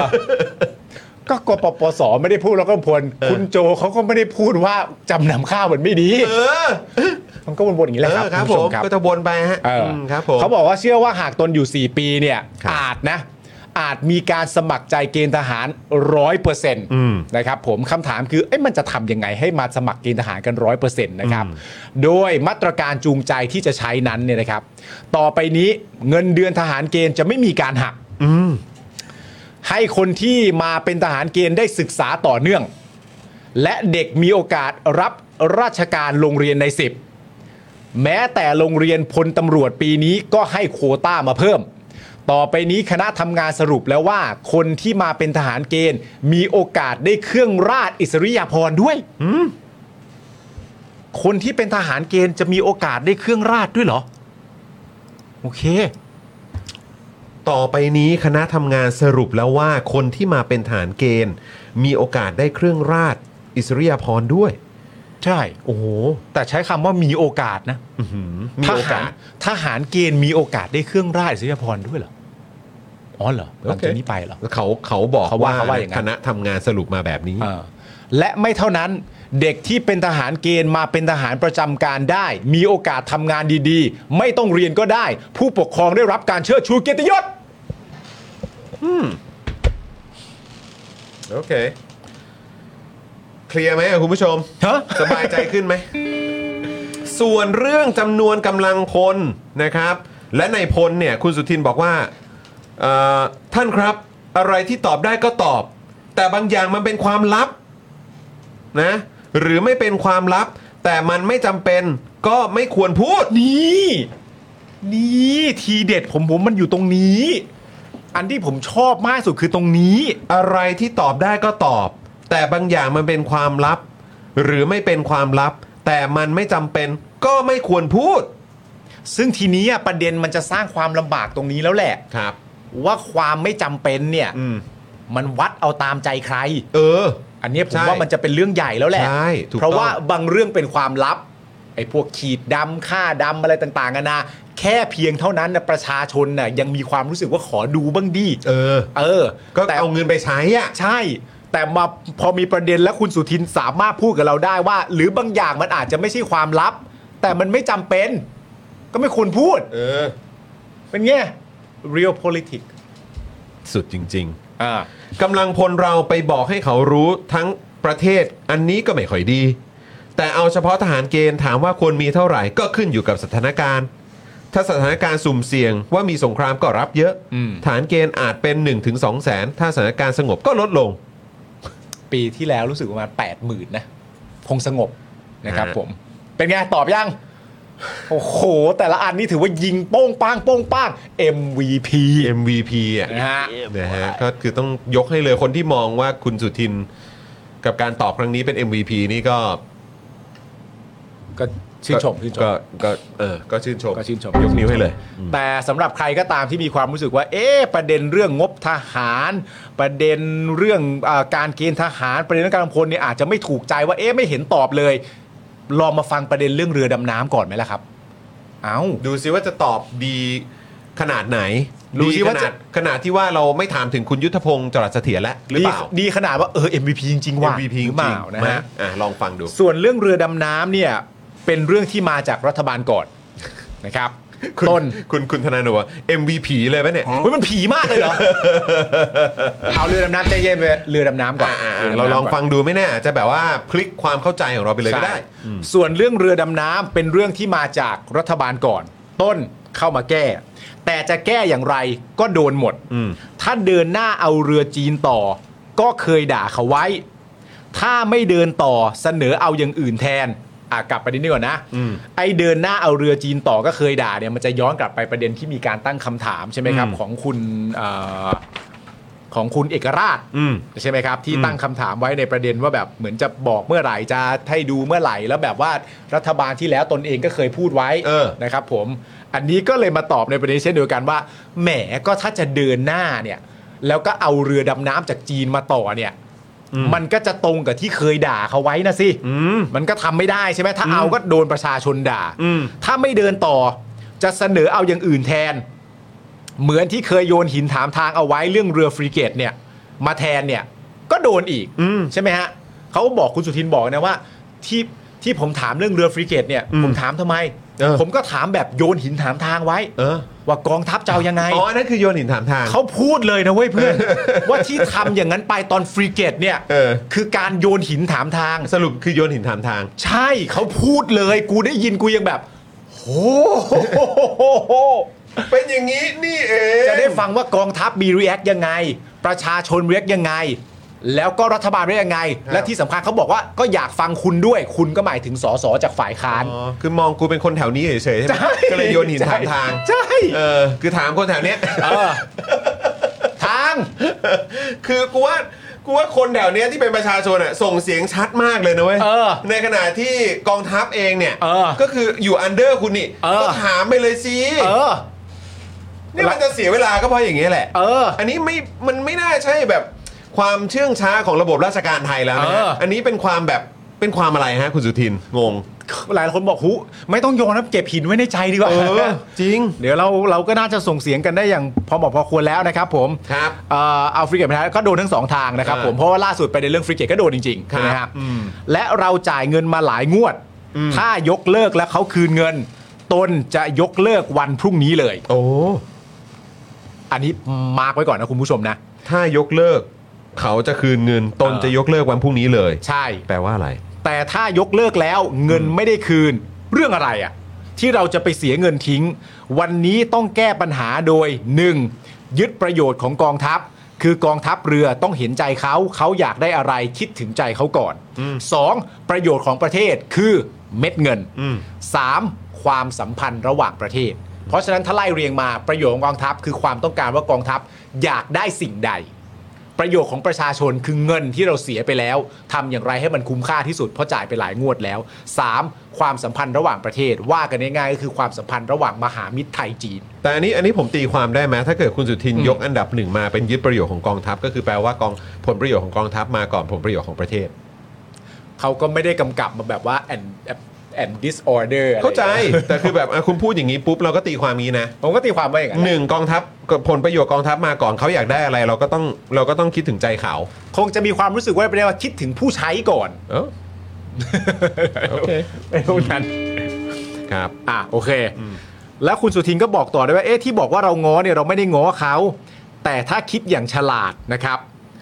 วันนี้ยุทธศาสตร์เศรษฐกิจที่เราทำร่วมกับจีนเนี่ยสูงถึง 2 0 0แสนล้านคุณผู้ชมตั้งใจฟังนะคุณผู้ชม คิดยังไงกับประเด็นนี้ ว่าเอ้ยอันนี้มันก็เป็นมีความมีความฉลาด มีความแหลมคมในมุมหนึ่งหรือเปล่านะฮะวันนี้ยุทธศาสตร์เศรษฐกิจที่เราร่วมทำกับจีนเนี่ยตามที่คุณเศรษฐาได้เดินทางไปเนี่ยนะครับผมสูงถึง 2 0 0แสนล้าน ถ้ายกเลิก 6,000 ล้าน แล้วเกิดทะเลาะกัน โมโหกัน เราเสีย 2 0 0แสนล้านเนี่ยไม่ฉลาดเลย คุณสุทินว่าไว้แบบนี้ วันนี้เนี่ยก็ได้ส่งหนังสือถามไปยังสำนักอายการสูงสุดว่า ข้อตกลงที่ทำกันไว้ยกเลิกได้หรือไม่ ซึ่งผมตกใจมากว่า เฮ้ยเพิ่งจะมาส่งกันเหรอวะ จริงเหรอเนี่ย ซึ่งเรื่องนี้ก็ถามกันมาตั้งนานแล้ว ใช่ แล้วนี่เพิ่งส่ง ซึ่งแม่งก็ไม่ได้ต่างกับไอ้พรบเงินกู้เลยนะ เออ ก็คล้ายๆกัน ใช่ ที่บอกว่านี่ยังไม่ล่างอี กเหรอ เออ ส่วนอันนี้ก็คือเพิ่งถามไปว่า เออ ส่งหนังสือถามไปยังการสูงสุด ยกเลิกได้หรือไม่ ถ้ายกเลิกแล้วทำต่อทางไหนไม่ผิด หมายถึงว่าทำต่อทางไหนทางฝั่งเราที่เป็นผู้ถูกผิดสัญญาจะไม่ผิดอย่างเงี้ยเหรอ ซึ่งมันยังไงวะ แต่ว่าเร็วคุณผู้ชมเร็วนะเขาบอกว่าไม่เกิน 2 วันเนี่ยเราจะได้แนวทางเดิน จะจบอย่างไรเนี่ยก็ต้องรอดูคำตอบจากอายการสูงสุด เหมือนคณะกรรมการกฤษฎีกาเลย ซึ่ง ประเด็นเรื่องดิจิ t a ลวอลเล็ตอ่ะ ใช่ ซึ่งถ้าเกิดว่าสองวันเราน่าจะรู้วันนี้เปล่าวะ เอ่อ เพราะเขาพูดเมื่อวาน พูดเมื่อวานก็หนึ่ง อ่ะกูให้เลทสุดวันจันทร์ พรุ่ แล้วงกั นี้ไอ้ยพรุ่งนี้ พรุ่งไม่ได้ นี้วันเสาร์แล้ว จันทร์ วันเสาร์เขาไม่ทำงานกัน จันทร์ ออ ใช่เสาร์ไม่ทำงานกัน เออ เออซึ่งคีย์เวิร์ดเอ่อซึ่งในช่วงท้ายนะครับผมคุณสุทินเนี่ย ก็บอกว่าผมมาเป็นรัฐมนตรีกลาโหม ผมก็ไม่อ่ะประมาณนั้นแหละนะครับ คุณผู้ชมครับก็ อารมณ์ว่าไม่ลืมจุดยืนเดิมนั่นนู่นนี่ อ่าโอเค แต่จะทำนั่นนู่นนี่เลย มันก็ไม่ได้ต้องใช้กลยุทธ์ในการปรับเปลี่ยนขอเวลาต้องพิสูจน์ต่อไปยืนยันไม่ได้เข้ามาเพื่อซุยเหยอไว้กองทัพแน่นอน อ่า อ่ะคุณผู้ชมเชื่อหรือไม่เชื่อก็ ไม่เป็นไร ก็ดูตามนั้น ได้ อืมนะครับ ซึ่งคีย์เวิร์ดในประเด็นเนี้ยก็คือสุทินบอกคุณสุทินบอกว่าจะแทบจะทุกเรื่องเลย เยอะมากครับ นะครับ ผมจะจะจะแต่ว่ามันก็มีสิ่งประเด็นที่น่าแปลกใจอยู่ พอสมควรเหมือนกันนะครับ ครับ ผมเพราะว่าเอ่อตั้งแต่แรกอะเวลาที่ตั้งคำถามมาเป็น ซึ่งอันเนี้ยเป็นอันใหม่ ใช่ไหมครับว่า ถ้ายกเลิกแล้วเขาคืนเงินน่ะตนจะยกเลิกวันพรุ่งนี้เลย ซึ่งพอฟังประโยคเนี้ยผมเชื่อว่าประชาชนก็ตั้งคำถามว่าอ้าวสรุปแล้วถ้ายกเลิกอ่ะ ก็คือไม่ได้สินะ ไม่ได้แล้วใช่ไหม คุณสุทินรู้มาแล้ว ใช่ไหม ใช่หรือไม่ว่าถ้าเรายกเลิกแล้วเราจะไม่ ได้ ทีนี้ถ้าคุณสุทินบอกว่าใช่ครับ เรายกเลิกแล้วเราจะไม่ได้เงินคืนคำถามสำคัญมากก็คือทำไมอ่ะ แล้วก็จะได้ย้อนกลับไปใครทำสัญญา ใครทำสัญญา ใครดูแลรับผิดชอบเรื่องนี้เกี่ยวกับเรื่องสัญญา เพราะนี่คือผลประโยชน์ของประเทศ ผลประโยชน์ ใช่ ของประชาชน เออ นี่จะไม่มีใครรับผิดชอบเหรอ ใช่ สองแสนล้านที่จะไม่ใช่ไหมสองแสนล้านใช่ไหม ใช่ สองแสนล้านที่กูจะไม่ได้คืนเนี่ย เออ คือมันคืออะไร แล้วคือคื แล้ว จง ใครรับผิดชอบ ใช่ คือจริง ๆ มันมีประเด็นว่าคือในมุมเนี้ยอันเนี้ยก็ไม่ได้เถียงว่ามันเกิดขึ้นจากรัฐบาลที่แล้ว ใช่ ใช่ไหมครับ เวลาคุณสุทินน่ะจะมาแก้ปัญหาที่มันถูกทำไว้จากรัฐบาลที่แล้วอะ่ะเพื่อให้ประชาชนเข้าใจตรงกันน่ะประชาชนมันต้องเข้าใจการกระทำของรัฐบาลที่แล้ว ใช่ แล้วตอนเนี้ยถ้ารัฐบาลที่แล้วไม่เป็นคนตอบเอง มันก็เหลือคุณสุทินนะครับ ใช่ ที่จะต้องเป็นคนตอบประชาชน ไม่อย่างนั้นคุณสุทินเอาแต่อ้างว่า มันเป็นรัฐบาลที่แล้วแล้วผมมาแก้ แล้วคุณสุทินจะแก้ไปในทางไหนก็แล้ว แต่มันก็จะวกกลับมาว่า ผมก็ทำได้ประมาณเท่านี้แหละเพราะมันเกิดขึ้นจากรัฐบาลที่แล้ว โดยปล่อยให้ประชาชนคว้างเติ่งว่า แล้วไอ้รัฐบาลที่แล้วเนี่ยมันทำอะไรไว้ ใช่คือ มัน กู ก็ ต้อ จะ งรู้ไง ใช่แล้วมันก็จะไม่มีทางเข้าใจกัน เพราะถ้าเรารู้ว่ารัฐบาลที่แล้วทำอะไรไว้อะเราจะสามารถวิพากษ์วิจารณ์คุณสุทินได้ แต่คุณสุทินก็ไม่บอกว่าอันนั้นทำอะไรไว้ แล้วก็ไม่บอกว่าคุณสุทินจะทำอะไรบ้าง อืม ทีเนี้ยมันก็จะงงกันหมดเลย ใช่ มันมันต้อง ไม่แล้วมันต้องมีคนรับผิดชอบไง ใช่ ใช่ไหมล่ะ มันต้องมันต้อง มันต้องมีคนรับผิดชอบ แล้วก็คือแบบหรือว่ายังไงเพื่อที่จะได้ไม่ต้องมีคนรับผิดชอบก็คือว่าเออกันก็ซื้อๆไปเถอะ เออเพราะจริงๆอ่ะถ้าสม ไม่ตรงปกก็ไม่ต้องซื้อ เออ เออไม่ไม่ตรงปกก็ซื้อไปเถอะ เออ ถ้าจริง ๆ มันจะมาจบ เพราะว่าณตอนเนี้ยถ้าสมมติว่าตามข้อที่คุณสุทินให้มาเนี่ย มันต้องวัดกันอย่างนี้เลยว่า ถ้าเป็นประมาณเนี้ยเมื่อไหร่คุณสุทินก็รอดถูกไหมฮะ ใช่ ก็รัฐบาลที่แล้วนี่ครับ ใช่ รัฐบาลที่แล้วรัฐบาลที่แล้วที่ทำไปอยู่นะตอนนี้ โอ้โห มันก็ต้องทำอย่างนี้แหละครับ ก็รัฐบาลที่แล้วมันอย่างนั้นเฮ้ยแล้วคุณสุทินจะมาขอเรื่องฟริเกตทำไมก็ไม่ไปยกเลิกเอ้ยยกเลิกแล้วมันจะได้เงินคืนไหม่ล่ะถ้าได้เงินคืนผมรับทันที มันรัฐบาลที่แล้วอะไรอย่างเงี้ย เออ มันไม่ไปไหนเลยนะ จริง มันไม่ไปไหนเลย เสีย นะ เวลามากแล้วก็นี่คือช็อกมากว่านี่คือคุณสุทินไง MVP เออ แล้วต่อซ้ำอีกชั้นหนึ่งก็คือว่านี่คือจากพรรคเพื่อไทย เออ แล้วอีกชั้นหนึ่งก็คือว่าก็ตอนรัฐบาลที่แล้วพรรคเพื่อไทยซัดซัดซะยับเลย เออ เป็นเป็นแบบ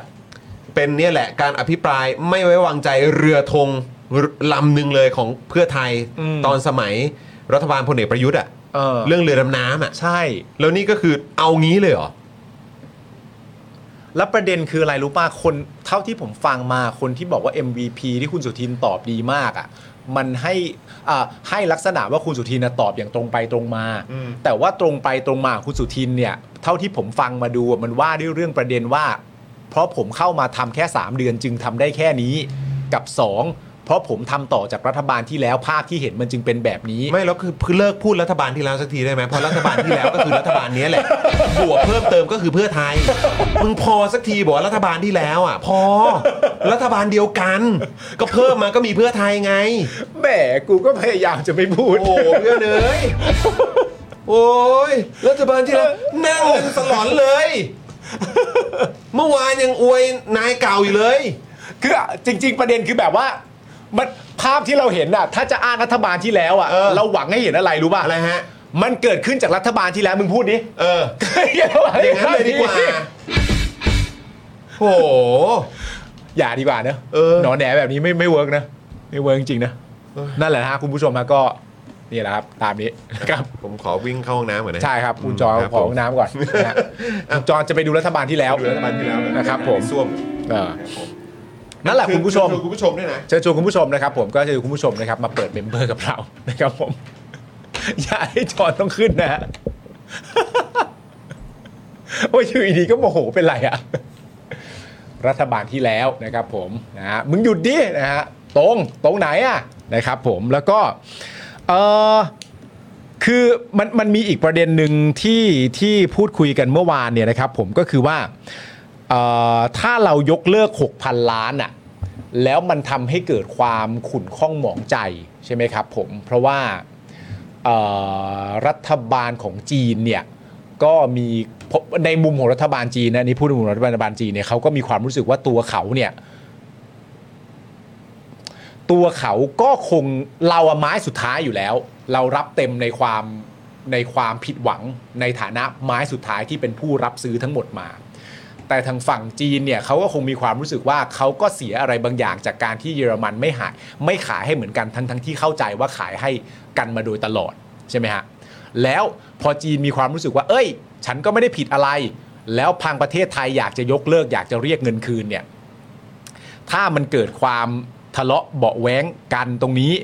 แล้วคุณสุทินก็พูดไปยังประเด็นว่าอ้าวแล้วประเด็นที่รัฐบาลนี้กำลังจะก่อร่างสร้างตัวกับประเทศจีนที่ว่ากันด้วยวงเงินถึง6กแสนล้านที่จะนำคืนเข้าประเทศได้ที่คุณเสถาไปจัดการมาแล้วเนี่ย เอ้ยมันจะมันจะมันจะเสียมากกว่าได้นะ ซึ่งในประเด็นนี้ก็เป็นประเด็นที่น่าสนใจมากว่า เราไม่ เราเป็นประเทศที่ไม่มีโอกาส จะได้ทั้งสองอย่างนี้ได้เหรอครับ เราอยู่ในโพสิชันของประเทศที่เราไม่มีสิทธิ์จะได้ทั้งสองอย่าง มีคนผิดสัญญากับเรา เราก็มีภาษีพอที่จะทวงคืน ด้วยความถูกต้องใช่ไหมฮะ ในขณะเดียวกันธุรกิจอะไรที่จะดำเนินต่อไปเนี่ย ในแง่ของ2องแสนล้านที่เข้าประเทศ มันไม่ใช่เราได้ฝ่ายเดียว ทางฝั่งจีนเขาก็ได้ด้วย คือ ถ้าต้องแคร์กันประเด็นนี้มันก็ดูทิ้งปัญหาไปหน่อยนะฮะในมุมผมนะครับผม ก็ลองดูนะครับ เพราะว่าเห็นประเด็นนี้ก็ถูกหยิบยกมาด้วยนะฮะซึ่งก็ไม่แน่ใจว่าเป็นประเด็นที่ใช้เป็นข้ออ้างหรือเปล่า เดี๋ยวก็ต้องรอดูนะครับผมกลยุทธ์ต่อๆไปนะฮ ะ แล้วคนก็บอกว่าเอ้าก็ทางจีนก็ไปจัดการเยอรมันเองสิมันไม่ใช่หน้าที่ของเรานะครับผมคุณเล็กก็บอกว่าแต่เราเป็นคนจ่ายตังค์นะคุณปาล์มใช่ฮะก็ถูกแล้วผมบอกว่าเราเป็นไม้สุดท้ายเราเรารับเต็มในแง่ว่า จริง ๆ แล้วใครใครจริง ๆ แล้วใครก็ควรจะเอ็นดูเราอะ ในฐานะไม้สุดท้ายที่เป็นผู้จ่ายเงินน่ะนะครับผม ทำตัวเป็นรัฐบรรณาการละหนึ่ง อืม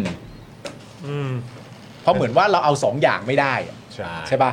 เฮ้ยเดี๋ยวสองแสนล้านไม่เกิดนะ ถ้าหกพันล้านขอคืนเขาโกรธเราแย่เลย อะไรอย่างเงี้ย เอ้ยนั่นแหละคุณผู้ชม อันนี้ก็คือพาร์ทของกระทรวงกลาโหมนะครับ ครับ นะฮะก็เอ่อจริง ๆ นี่ผ่านมา 2 วันเนอะวันนี้คือวันสุดท้ายวันที่ 3 นะครับ คือก็ต้องบอกว่ามีการวิเคราะห์กันออกมาเยอะนะครับว่าภาพเอ่อเขาเรียกว่าเป็นมายาคติใช่ไหม ที่เขา ที่ ใช้คำเนี้ยเออบอกว่า ที่ว่ามันคงมันปกมันคงเป็นแค่มายาคติมั้งที่บอกว่าอะไรนะ คิดใหญ่ทำเป็น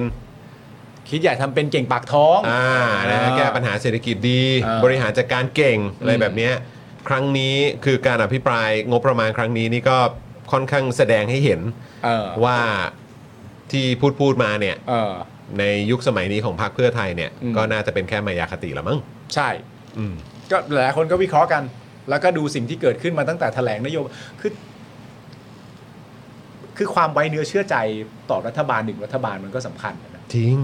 แล้วถ้าแบ็คเป็นประชาชนน่ะ มันก็จะยิ่ง สบาย นะครับอ่ะขออีกหนึ่งเรื่องแล้วกันนะคุณผู้ชมนะครับอ่าทิ้งท้ายก่อนจะไปป้าป้าก่อนก่อนคอมเมนต์วอร์ดนะครับ ผม นะครับนะก็คือประเด็นเกี่ยวกับทางด้านสำนักงานตำรวจแห่งชาติครับ คุณจอห์นโซโล่เลย อันนี้ต้องโซโล่เพราะว่าอยู่ใกล้บ้าน อยู่ใกล้บ้าน นะฮะขี่สกูตเตอร์ไปเห็น ใช่ เห็นอยู่บ่อย อ่า ๆเออสกูตเตอร์นะคุณ อ่า เอ่อคุณเอ่อ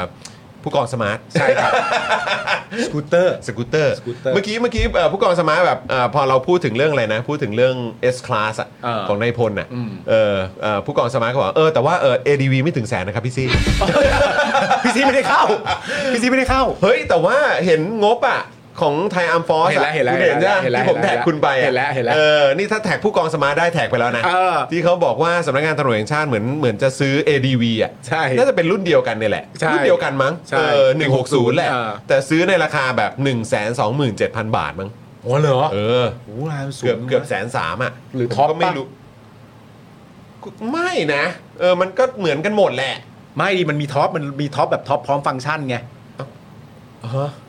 มีมอไซค์มันก็มีรุ่น ก็รู้แต่ว่ากูเห็นเขาขายอันอันเดียวนะ อ๋อเหรอ เออ อ๋อเหรอ อันเนี้ยแหละ อ๋อเหรอโอเค เออ แต่ก็ 99ไง อ๋ 99 อเหรอ จริง ๆ ห ห รื รืออ มัน เต็มที่คือเขาบวกเพิ่มมาก็แบบแสนนิดๆอะไรอย่างเงี้ยแต่นี่คือเกือบแสนสามเลยนะ แล้วรู้สึกว่าจะสั่งแบบ ผมไม่แน่ใจว่าเป็นหลักพันคันหรือหลักหมื่นคัน ผมไม่แน่ใจ จริงมาก แต่ก็เยอะอยู่ออ เขาเพิ่มแบบเพิ่มโชคป่ะ ไม่รู้หรือว่า ยัด หรือว่าเปลี่ยนแบบเขาเรียกว่าอะไรอ่ะทำให้ถังน้ำมันใหญ่ขึ้นเหรอ ถังน้ำมันใหญ่ขึ้น หรือว่ายังไง อย่าอย่าไปเห็นว่าตัดท่อเปลี่ยนแม็กอะไรไม่เอา นะตัดแม็ หรือว่าต้องมีต้องมีไอ้นี่เขาเรียกว่าอะไรนะเป็นแบบเขาเรียกว่าอะไรไอ้กันกันล้มเหรอเขาเรียกว่าอะไรที่มันที่มันเป็นโครงเหล็กอ่ะเออที่แบบเออเขากันไว้อะ เข้าใจเข้าใจ ออแบบนี้นะครับ ผมใช้ ADV อยู่ครับ ซื้อรวมโอนแสนสองพันเห็นไหมคุณแลนซ์บอกมา อ๋อซื้อรวมโอน เออนะครับ แหมใช้ ADV กันใหญ่ นะ นะ เออโห นี่ก็ใช้กันเยอะนะเนี่ย ใช่ เออ แม้จะเปลี่ยนจาก CBR 300 มาเป็น ADV 160 ที่ อ่า ราคาไม่ถึงแสนนี่นะ อุ้ยอุ้ยอุ้ยอุ้ยอุ้ย อุ๊ยอุ๊ยอุ๊ย อ๋อ เมื่อก่อนเป็น CBR เหรอครับ อ๋อเหรอครับ อ่าโอเคครับผม อ๋อแจ๋ว คุณดับเบิลเบนถามว่าเออกันเออกระจกกันกระสุนหรือเปล่า มันมันไอ้ไอ้ไอ้ กูจะกูจะกันยังไงวะเนี่ย ไอ้คนจะทำอะไรก็ต้องแบบ อ้าแย่จัง เดี๋ยวแป๊บนึงขอตั้งล้อตรงก่อนแป๊บนึงแป๊บนึงแล้วค่อยยิงมานะ เป็นฟิลนี้หรือเปล่านะครับอ่ะก็นึกว่าแบบยิ่งสั่งเยอะอะแล้วแบบราคามันจะยิ่งถูก ยิ่ ล งน้ ง อย สิ ถูกลง เออนะครับอ่ะอีกหนึ่งไฮไลท์ของการอภิปรายนะครับ ก็คือของคุณพนิดามงคลสวัสดิ์นะครับสสสมุทรปราการของก้าวไกล นี่ที่เข้าไปแลนด์สไลด์จังหวัดมานี่ใช่ไหม เออใช่ใช่นะครับอภิปรายงบประมาณของสำนักงานตำรวจแห่งชาตินะครับ รวมวงเงินเนี่ยนะครับ1 1 17,198 ล้านบาทครับ ครับผม โดยสรุปเนี่ยนะครับบอกว่าแม้สำนักงานตำรวจแห่งชาติได้งบมากเทียบเท่ากับกระทรวงใหญ่ ๆ แต่ปลายทางเนี่ยกลับไปไม่ถึงผู้ปฏิบัติจริง ๆ โดยเป็นงบของระดับปฏิบัติเพียง 16,749 ล้านบาทครับ ครับผม คือเหมือนระดับปฏิบัติการนะนะครับ อืม คิดเป็น 14.29%ครับ จากงบสำนักงานตำรวจแห่งชาติทั้งก้อนครับ เพื่อทำโครงการบังคับใช้กฎหมาย อำนวยความยุติธรรม และบริการประชาชนเนี่ยนะครับ 16,748 ล้านบาท ครับผม นะครับจากทั้งหมดแสนกว่าล้านนะครับ โดยงบของโครงการนี้นะครับลดลงจากปีก่อนเกือบ 3,000 ล้านครับ อืม การจัดสรรงบให้น้อยทำให้ตำรวจไม่สามารถดูแลความปลอดภัยของประชาชนอย่างมีประสิทธิภาพได้ โดยยกตัวอย่างนะครับ อย่างเช่น ค่าน้ำมันตำรวจครับ โอ้อันนี่มันมาก สำนักงานตำรวจแห่งชาติขอค่าน้ำมันไป 6,446 ล้านบาทครับ อ่า รัฐบาลให้ไป 4,082 ล้านบาทครับ อืม พองบมาไม่พอตำรวจก็ต้องออกกันเอง ใช่ เหมือนกับตำรวจต้องไปหวังน้ำบ่อหน้าครับ เออ หารับทิปจากการไปดูแลคุ้มครองประชาชนเป็นกรณีพิเศษไง มีตู้อะไรตู้แดงตู้อะไรไม่รู้ อะไรก็ไม่รู้นะครับ นี่เท่ากับเปิดช่องทางให้เรียกรับเอ่อประโยชน์หรือไม่ อืม ถ้าจะจัดสรรให้ใช้ไม่พอแบบนี้เนี่ย อ่า เออ นะครับ นอกจากนี้นะครับยังมีกรณีที่สำนักงานตำรวจแห่งชาติขอค่าอุปกรณ์สำนักงานไป 60.2 ล้านบาท อืม แต่รัฐบาลให้ไป 35 ล้านบาทครับ ครับ เมื่อหารเฉลี่ย 1,448 สถานีทั่วประเทศเนี่ยนะครับ เหลือ 23,500 บาทต่อปีครับ อุ้ย ซื้อโน้ตบุ๊กได้ยัง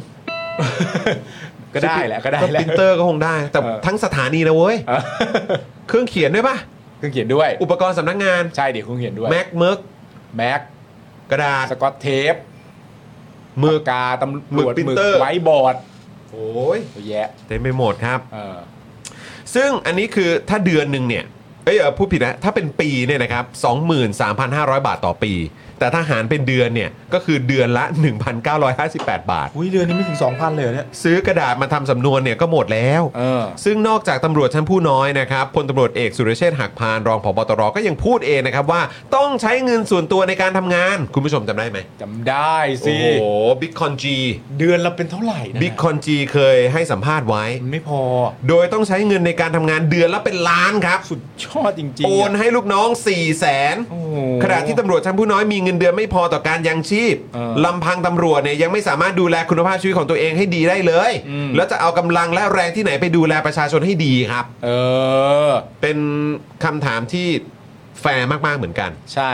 แล้วก็ดีต่อตำรวจมากๆด้วย ใช่ นะครับ นอกจากนี้นะครับคุณพันธิดาก็ยังตั้งข้อสังเกตนะครับต่อการจัดสรรงบให้กับสำนักงานตำรวจแห่งชาติในหลายกรณีนะครับอย่างเช่น อนุมัติงบให้ซ่อมรถจีโน่5คัน เออ นี่ไง มาแล้ว ผมขี่ผ่านก็เห็นแบบแบบเนี้ยบเลยอะ ซ่อมแล้วหรื ซ่อม ไ แล้ว ผมผมเคย ผมไม่รู้ว่า แต่ผมเข้าใจว่าน่าจะซ่อม เออ แล้วก็คือแบบโอ้โหแบบเรียกว่าอะไรอ่ะจากสภาพตอนที่จอดแบบหลังจากที่ผ่านการชุมนุมอ่ะ เออ ก็คือก็อาจจะโดนสเปรย์อาจจะอะไรพวกนี้ใช่ไหม เออ แต่ตอนนี้นี่กิ้งเลยเว้ย เอาเหรอ กิ้งเลย กิ้ กิ้ง งแล้วเหรอ เลยนะครับเอ่ออนุมัติงบให้ซ่อมรถจีโน่5คัน 47 ล้านบาทครับ เออ โอ้โหซ่อมนี่ 47 ล้านเลยเนี่ย ครับ ซื้อเพิ่มอีก 5 คันครับ ซื้อเพิ่มด้วย ใช่ครับ 87 ล้านบาทครับ รวมเป็นเงิน 134 ล้านบาท ทั้งที่ศาลเนี่ยก็เพิ่งมีคำพิพากษาให้สำนักงานตำรวจแห่งชาติชดเชยค่าเสียหาย 3 0 0แสนบาทนะครับ จากกรณีที่ตำรวจเนี่ยไปสลายการชุมนุม ด้วยรถฉีดน้ำความดันสูง ผสมสารเคมีที่หน้ารัฐสภา เมื่อวันที่ 17 พฤศจิกายน 63 ก็ไม่รู้นะครับว่าจะเอามาปราบใครอีกครับ ไหนว่าจับมือกันจัดตั้งรัฐบาลสลายขั้วความขัดแย้ง ไหนว่าสมานฉันท์ปรองดองกันแล้ว จะซื้อทำไมอีก เออ เออ นอกจากนี้นะครับก็มีการขอตั้งงบผูกพันข้ามปี 4,000 ล้านครับ อืม ให้สร้างบ้านพักตำรวจคอฝอกลางเมืองที่เราเพิ่งพูดกันไป อันนี้แหละ อันนี้แห ใช่ ละ ไหม ออ เราพูดกันไปเนอะ อืม เออนะครับเอ่อปีนี้เนี่ยตั้งงบเอ่อตั้งงบนะครับที่ 668 ล้านบาท อืม จนทำให้ต้องตั้งคำถามต่อสำนักงานตำรวจแห่งชาติและรัฐบาลนะครับ ว่าคอฟอมีภารกิจอะไรที่ใจกลางเมืองครับ อืม หากมีเงินเหลือให้ก็น่าจะนำเงิน 688 ล้านบาทเนี่ยไปกระจายปรับปรุงหรือสร้างแฟลตตำรวจเพิ่มเติมให้เพียงพออ อืม ซื้อน้ำมัน ซื้ออุปกรณ์สำนักงานให้กับเจ้าหน้าที่ ให้เขามีพอใช้ดีกว่าไหม ก็ไออย่างที่อธิบายไปตอนต้นว่ามันไม่พออยู่เยอะเหมือนกันนะ คือแทนที่จะเอาไปใช้ตรงนี้เนี่ย เออ ซึ่งมันดูแบบไม่สมเหตุสมผลเนี่ย อืม ทำไมถึงแบบไม่เอาไปลงตรงอันที่มันต้องใช้งานแล้วมันขาดแคลนจริง ๆ แล้ว เออ เออ รวมถึงโครงการจัดหายุทโธปกรณ์เพื่อป้องกันอาชญากรรมนะครับ 1,836 ล้านบาท ซึ่งต้องถามว่าการจัดซื้ออาวุธของตำรวจจะเพียงพอเมื่อไหร่นะครับ ที่น่าสนใจเนี่ยก็คืองบ 706 ล้านบาท เป็นงบที่ถูกพับไปจากงบปีก่อนๆ เคยตั้งงบไปแล้ว มีการประกาศผู้ชนะประกวดราคาแล้ว แต่ยังไม่มีการเบิกจ่าย ไม่รู้ติดปัญหาอะไรด้วยครับ เอ โอ้ อตำรวจนะครับ นี่มันก็แบบเขาเรียกว่าอะไรนะ แบบอีลุงตุงนาง อืม ในทุกๆรัฐในทุกๆกระทรวง ใช่ จริง ๆ นะ และอย่าให้เห็นว่ารัฐบาลจะมาออกทรงแบบ เอ้ให้เยอะก็ด่าให้น้อยก็ด่า แล้วอีกอย่างก็แบบว่าใช้คำว่าอะไรอ่ะก็แบบนี่ก็น่าจะคุยแล้วก็ปรึกษา เออ กับพรรคร่วมรัฐบาลได้นะ ใช่ ที่เคยดูแลเอ่อกระทรวงต่างๆ มาก่อนก่อนหน้านี้ เวลาเวลาอะไรเรื่องประมาณแบบนี้มันเกิดขึ้นเนี่ย จริง ๆ แล้วมันเป็นเขาเรียกว่าอะไรมันเป็นประโยชน์ประโยชน์ต่อหลากหลายสาขาอาชีพนะ คือ แต่ว่าเอ่อมันมันแตกต่างกันนะ สมมุติว่าประเด็นเรื่องตั๋วช้างอะไร ครับ พวกนั้นเนี่ยมันก็เป็นประการอภิปรายไม่ไว้วางใจ อืม อันนี้เป็นการอภิปรายงบประมาณ แต่มันก็เป็นงบประมาณที่ว่าเรื่องตำรวจอะไรเงี้ย ครับ อย่างตอนตั๋วช้างเนี่ยคนได้คนได้ประโยชน์ก็คือทหารนะครับ ใช่ไหมฮะทหาร อือฮึ แต่อาจจะเป็นแบบชั้นอาจจะแบบ อันนี้อันนี้คืออัน ประเด็นเรื่องตั๋วช้างอย่างเงี้ย อ๋อครับ เออ ผม ก็ทหารได้ประโยชน์เต็มๆ เออตั๋ จาก ว เรื่องนี้ เอ่อตำรวจ อ่าตำรวจ ตำรวจ เออ ตำรวจ ใช่ เออครับผม ส่วนประเด็นเรื่องตัวไอ้งบประมาณตำรวจนี่จริง ๆตำรวจก็ได้ประโยชน์นะ อืม จากการชี้แจงประเด็นเหล่านี้ออกมา ใช่ ถ้ามันก่อให้เกิดการเปลี่ยนแปลงก็ตำรวจก็ได้ประโยชน์เต็มๆ แล้วผมว่าก็น่าจะเป็นแบบน่าจะดีต่อขวัญกำลังใจของเจ้าหน้า ใช่ ที่ด้วย อืม ใช่ไหมครับ เพราะว่าตัวเจ้าหน้าที่เองหลายคนก็เป็นคนพูดไง เออ ใช่ไหมครับว่าเออแบบบางคนก็เป็นเอ่อชั้นผู้น้อยอะไรแบบเนี้ย ใช่ บางทีก็ไม่มีอำนาจหรือว่าอาจจะแบบเสียงอาจจะไม่ดัง อืม อะไรแบบนี้นะครับ แต่ว่าอ่ะถ้าคุณเปลี่ยนรัฐบาลแล้วนี่ ครับ ใช่ไหมครับเอ่อนายกเศรษฐาก็เป็นคนเอ่อดูแลหน่วยงานนี้นะค ครั รับบ ก็ก็ออกมาเหมือนทำให้เคลียร์หน่อย อืม ใช่ไหมครับ แล้วก็จัดสรรงบประมาณให้มันเหมาะสมหน่อย ครับ เออนะครับ เท่านี้แหละ วันนี้ในสภามีอะไรเกิดขึ้นบ้างรู้สึกว่าวันนี้มีคิวของคุณวิโรธด้วยนะ อ๋อ คุณวิโรธนี่เขาบอกว่าพูดประเด็นเรื่องเรื่องการศึกษาปะ อ๋อโอ้โหคุณ ใช่ไหม คุณวิโรธไปการศึกษาเหรอ ศึกษาแล้ว โอ้โห แล้วนี่จะมีการพูดถึงแบบในพาร์ทของเออทางกระทรวงศึกษาโดยตรงไหม เออ กับรัฐมนตรีศึกษา ซึ่งรัฐมนตรีศึกษาเขาจะมาชี้แจงไหม ยังไม่มา ยังไม่มา ยังไม่มาเหรอ นี่เราจะได้เจอเขาบ้างไหมวันนี้ เออ นี่เราจะได้เจอเขาบ้างไหมเนี่ย เออนะฮะอ่ะโอเคนะครับ คุณผู้ชมครับ เรามาดูป้าป้าก่อนก่อนคอมเมนต์อวอร์ดหน่อยไหมเออ เดี๋ยวเรามาดูกันดีกว่านะครับ ว่า 3 ข้อความที่แบบชนะเลิศอืมชนะเลิศเนี่ยนะค ช รั นะเลิศ โดนใจป้าป้าก่อนกองของเรานะครับ วันนี้มีข้อความของใครกันบ้างนะครับ ครับผม เห็นคุณวิงกี้มอมบอกว่ามีคิวของคุณไอติมด้วยเหรอ อ๋อเหรอครับผม โอเคนะครับ ต้องมาดูนะคุณผู้ชมว่าเอ่อที่เหลืออยู่เนี่ยเหลือใครบ้าง นะเดี๋ยวเราต้องคอยอัปเดตกันนะครับ อ่า อ่ะมาแล้วนี่ป้าป้าคัดมาแล้วอุ้ย ไหนไหนดูจีดูจี อันนี้คืออันนี้คืออะไรฮะ อันนี้เป็นแบบทีมเหรอ วันนี้มีแบบทีมด้วยเหรอครับ เป็นแบบคู่นะ เป็นแบบคู่ อ่า วันนี้ต้องบอกว่าเป็นแบบดูโอ เป็นดูโอเป็นดูโอไหนาย ะครับ ดูโอว่าไง เรามีแบบกรุ๊ปและดูโอนะครับคุณผู้ชม ไหนไหนไหนไหน นะเดี๋ยวเรามาดูกันนะครับ พี่ใหญ่พร้อมไหมอ่ะอันแรกพร้อมนะครับ เราไปดูคอมเมนต์แรกกันเลยดีกว่าที่โดนใจป้าป้าครับ มา คุณ GD กับคุณ Tiger Ace นะครับ MVP ย่อมาจากไม่ไหวปะ แล้วคุณชัยเอกก็มาย้ำเป็นภาษาอังกฤษให้ว่า my why ปะ โอ้ย นี่คือใจตรงกันเหรอเนี่ย พิมพ์ต่อกันเลย เฮ้ย พิมพ์ต่อกันเลยคุณผู้ชมโอ้โห ผมไม่เคยรู้เลยนะเนี่ย โอ้โห MVP คือ my why ปะ ไม่ไหวผ่า ไม่ why ไม่ไหวผ่า ไม่ why ปะ ไม่ไหวผ่า โหคนที่เป็น ครับผม MVP เอ้าไม่ไหวเลย เนี่ยเอ้าโถ่โหนึกว่าได้ไม่ไหวเลยเนี่ยโอ้โทษโทษโทษโทษ โอ้โห สุดยอดไปเลยครับนะ สุดยอดไปเลย นกับคุณ GD และคุณ Tiger Ace ด้วยนะครับ โอ้โหสุดยอดครับ my why ปะ โอ้ สุดจริง อ่า ๆนะครับ อ่ะ ต่อครับคอมเมนต์ที่ 2 ครับ มา เมื่อกี้แบบดูโอนะครับ อันนี้มาแบบเดี่ยวครับ โอ้โห คุณวิงกิ้งมอมครับ โอ้โห ครับ เมื่อกี้เพิ่งอ่านคอมเมนต์ไป กอรมนค่าใครอย่าแตะ โอ้ ครับ โห ครับผม เอาแล้วไม่ได้เขามีงานทำอีกเยอะ นี่ เช่น คือ ขุดท่อ ขุดท่อนะฮะแก้ปัญหาอุทกภัย ตกกระไพ นะครับ แก้ปัญหาภัยแล้ง ภัยแรง นะครับ นะ นะ ผ ฮะ ม โอ้โ ค่ายทหาร สุดอไลย เปิดดูแลยาเสพติดได้นี่ สุดยอดมากสุดยอดมากนะครับนะอ่ะโอเค และอีกหนึ่งข้อความครับ คือ มา ผู้กองสมาร์ทมาอีกแล้ว นี่ไงนายกสองคน คนก่อนเลือกตั้งกับคนหลังเลือกตั้งเฮ้โถ่เอ้ย อุ๊ปส์อุ๊ปส์ เขาไม่เหมือนเดิมเหรอ อ่าเฮ้ย เดิม แต่ผมอ่ะได้ดูตอนต้นไปนิดนึงมั้งของ คือ เอ่อคุณสุทธิชัยอยู่นะ เออ ที่ไปสัมภาษณ์คุณเสถา เออ ที่เขาแบบมีพาไปดูห้องนอนพาไปดูอะไรอย่างงี้ด้วยนะ อืมใช่ เออใช่ไหมแล้วเหมือนแบบประมาณว่ามีคำถามน่าจะเป็นคำถามแรก ๆ เลยแหละ อืม ที่คุณสุทธิชัยถามว่าเหมือนแบบเออคุณนายเศรษฐาก่อนและหลังเลือกตั้งเนี่ยแบบเหมือนอารมณ์แบบจุดยืนยังเหมือนเดิมหรือเปล่า เออะไรอประมาณเนี้ยเอ เอ อ อ แล้วก็ เออ เหมือนเดิมครับเหมือนเดิมครับอืมไม่ได้เปลี่ยนไปไม่ได้เปลี่ยน เดี๋ยวต้องไปดูนะยังไม่ได้ดูเลย แต่เขาบอกว่าแบบว่า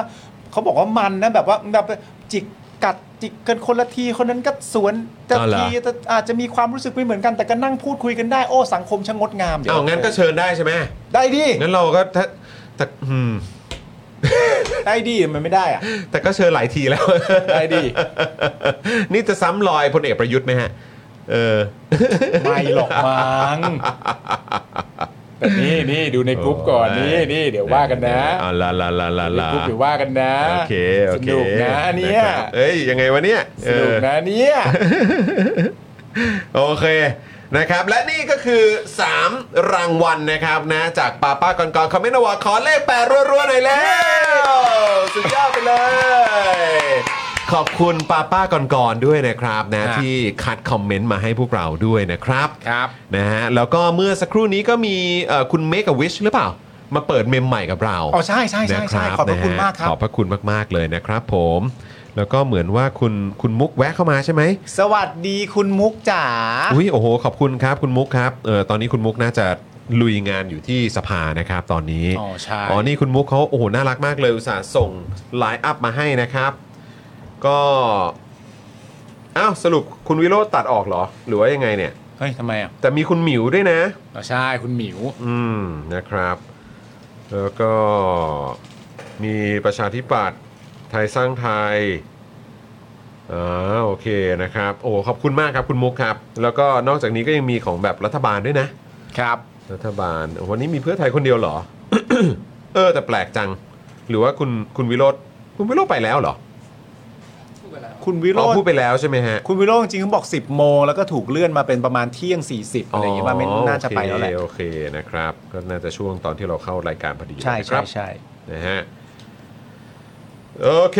ได้ครับผมนะ โอ้วันนี้เจ้มจนมากเลยอ่ะ โหเน้นๆนะ โอ้เน้นๆเลย คุณผู้ชมครับ กดไลค์กดแชร์กันหรือยังนี่นะครับถ้ายังไม่ได้กดไลค์กดแชร์ก็กดกันด้วยนะครับนะฮะแล้วก็อยากจะเชิญชวนคุณผู้ชมนะครับ มาเปิดเมมกันครับ มาเป็นเมมเบอร์ของ Daily Topics กันนะครับ วันนี้ขอบคุณ New Member ด้วยนะครับ คุณเข้ามาทำให้วันนี้ของเราเนี่ยโอ้โห สดชื่นขึ้นเยอะเลยนะครับ ครับ ฝากรุ่นพี่นะครับหรือว่าเมมเบอร์นะครับที่เอ่ออยู่กันมาก่อนหน้านี้ ฝากเช็คสถานะการเป็นเมมเบอร์กันด้วยหลายท่านหลุดไปแบบไม่รู้ตัวนะครับครับนะฮะก็อยากให้คุณผู้ชมเนี่ยช่วยลองคอมเมนต์เข้ามานะครับหรือลองเช็คสถานะการเป็นเมมเบอร์ในช่อง Daily Topics ช่องเจอข่าวตื้นหรือว่าช่อง Spoke Dark TV กันหน่อยนะครับนะแล้วก็นอกจากนี้อย่างที่บอกไปว่าคุณผู้ชมสามารถ เป็นผู้สนับสนุนแบบรายเดือนของเราในช่องทางอื่นๆได้อย่าง Facebook นะครับก็เป็นซัพพอร์ตเตอร์รายเดือนได้นะครับหรือจะเป็นท่อนำเลี้ยงกับพวกเราผ่านการผูกบินโทรศัพท์นะมือถือรายเดือนก็ได้ด้วยเหมือนกันกดนี่เลย ดอกจัน 4 8 9 9 1 2 4 1 1 แล้วก็โทรออกนะครับที่คุณปาล์มกำลังชี้อยู่ตอนนี้เลยนะครับ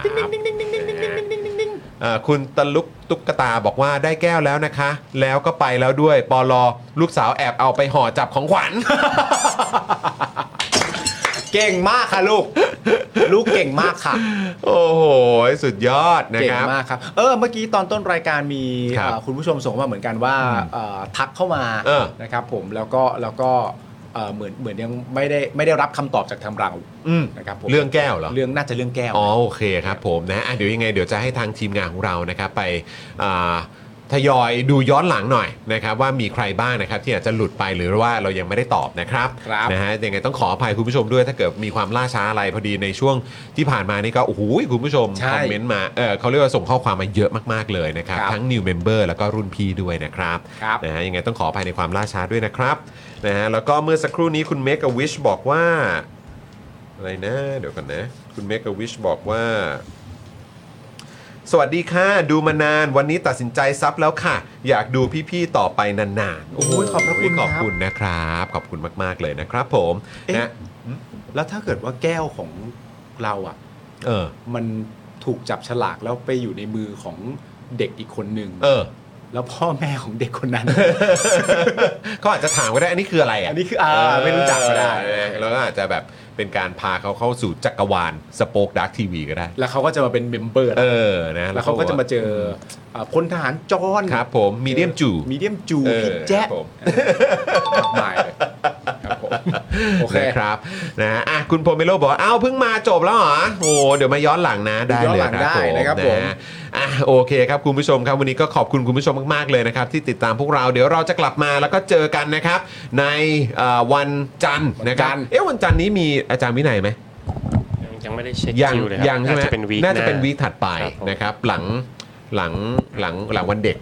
ใช่ช่ว ใช่ ง ไหม กลางเดือน เออนะครับช่วงกลางเดือนเดี๋ยวจะได้เจออาจารย์วินัยกันด้วยนะครับ รายการโปรดผมเลย เอ อันเนี่ย อนะครับนะก็เดี๋ยวเอ่อวันจันทร์กลับมาเจอกันนะครับ คุณผู้ชมครับนะก็ขอบคุณคุณผู้ชมมาก ๆ เลยนะครับ อย่าลืมนะ ใครยังไม่ได้กดไลค์กดแชร์นะครับ ฝากกดไลค์กดแชร์ทิ้งท้ายก่อนปิดรายการหน่อยละกันนะครับ แล้วก็ ครับ ใครที่อยากสนับสนุนพวกเราอย่าลืมลองใช้บริการซัฟเฟอร์กันได้นะครับ เติมพลังให้กับพวกเราผ่าน QR Code นี้ก็ได้นี่เลยนะครับ แล้วก็ที่มันที่สุดก็อยากเชิญชวนมาเปิดเมมกันนะครับ วันนี้ผมจอมินยูนะครับนะฮะคุณปาล์มนะครับผมนะฮะแล้วก็พี่ใหญ่ของเราแล้วก็ป้าป้าก่อนๆด้วยนะครับวันนี้พวกเราทุกคนลาไปก่อนนะครับ สวัสดีครับ สวัสดีครับคุณผู้ชมครับ ขอให้มีวีคเอนที่ดีนะครับคุณผู้ชม บายบายครับ บายครับ Daily Topics กับจอห์นวินยู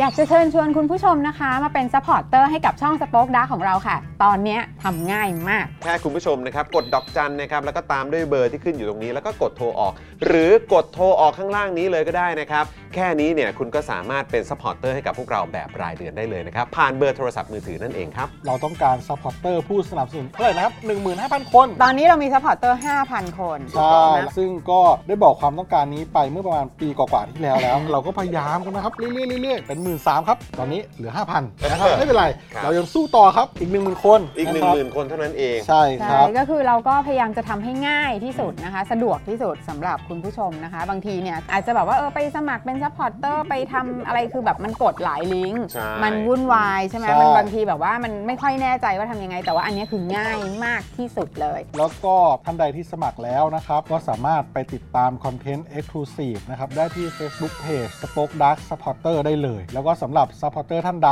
ที่เป็นผู้สนับสนุนอยู่แล้วทาง YouTube หรือ Facebook นะครับ ก็สามารถทักแชทเข้าไป บอกเป็น Supporter อยู่แล้วอยากเข้ากลุ่มลับ Exclusive สำหรับผู้สนับสนุนเท่านั้นนะครับ รีบสมัคร แล้วก็รีบทักแชทกันไปได้เลยนะครับ มากันเยอะๆนะคะ อืม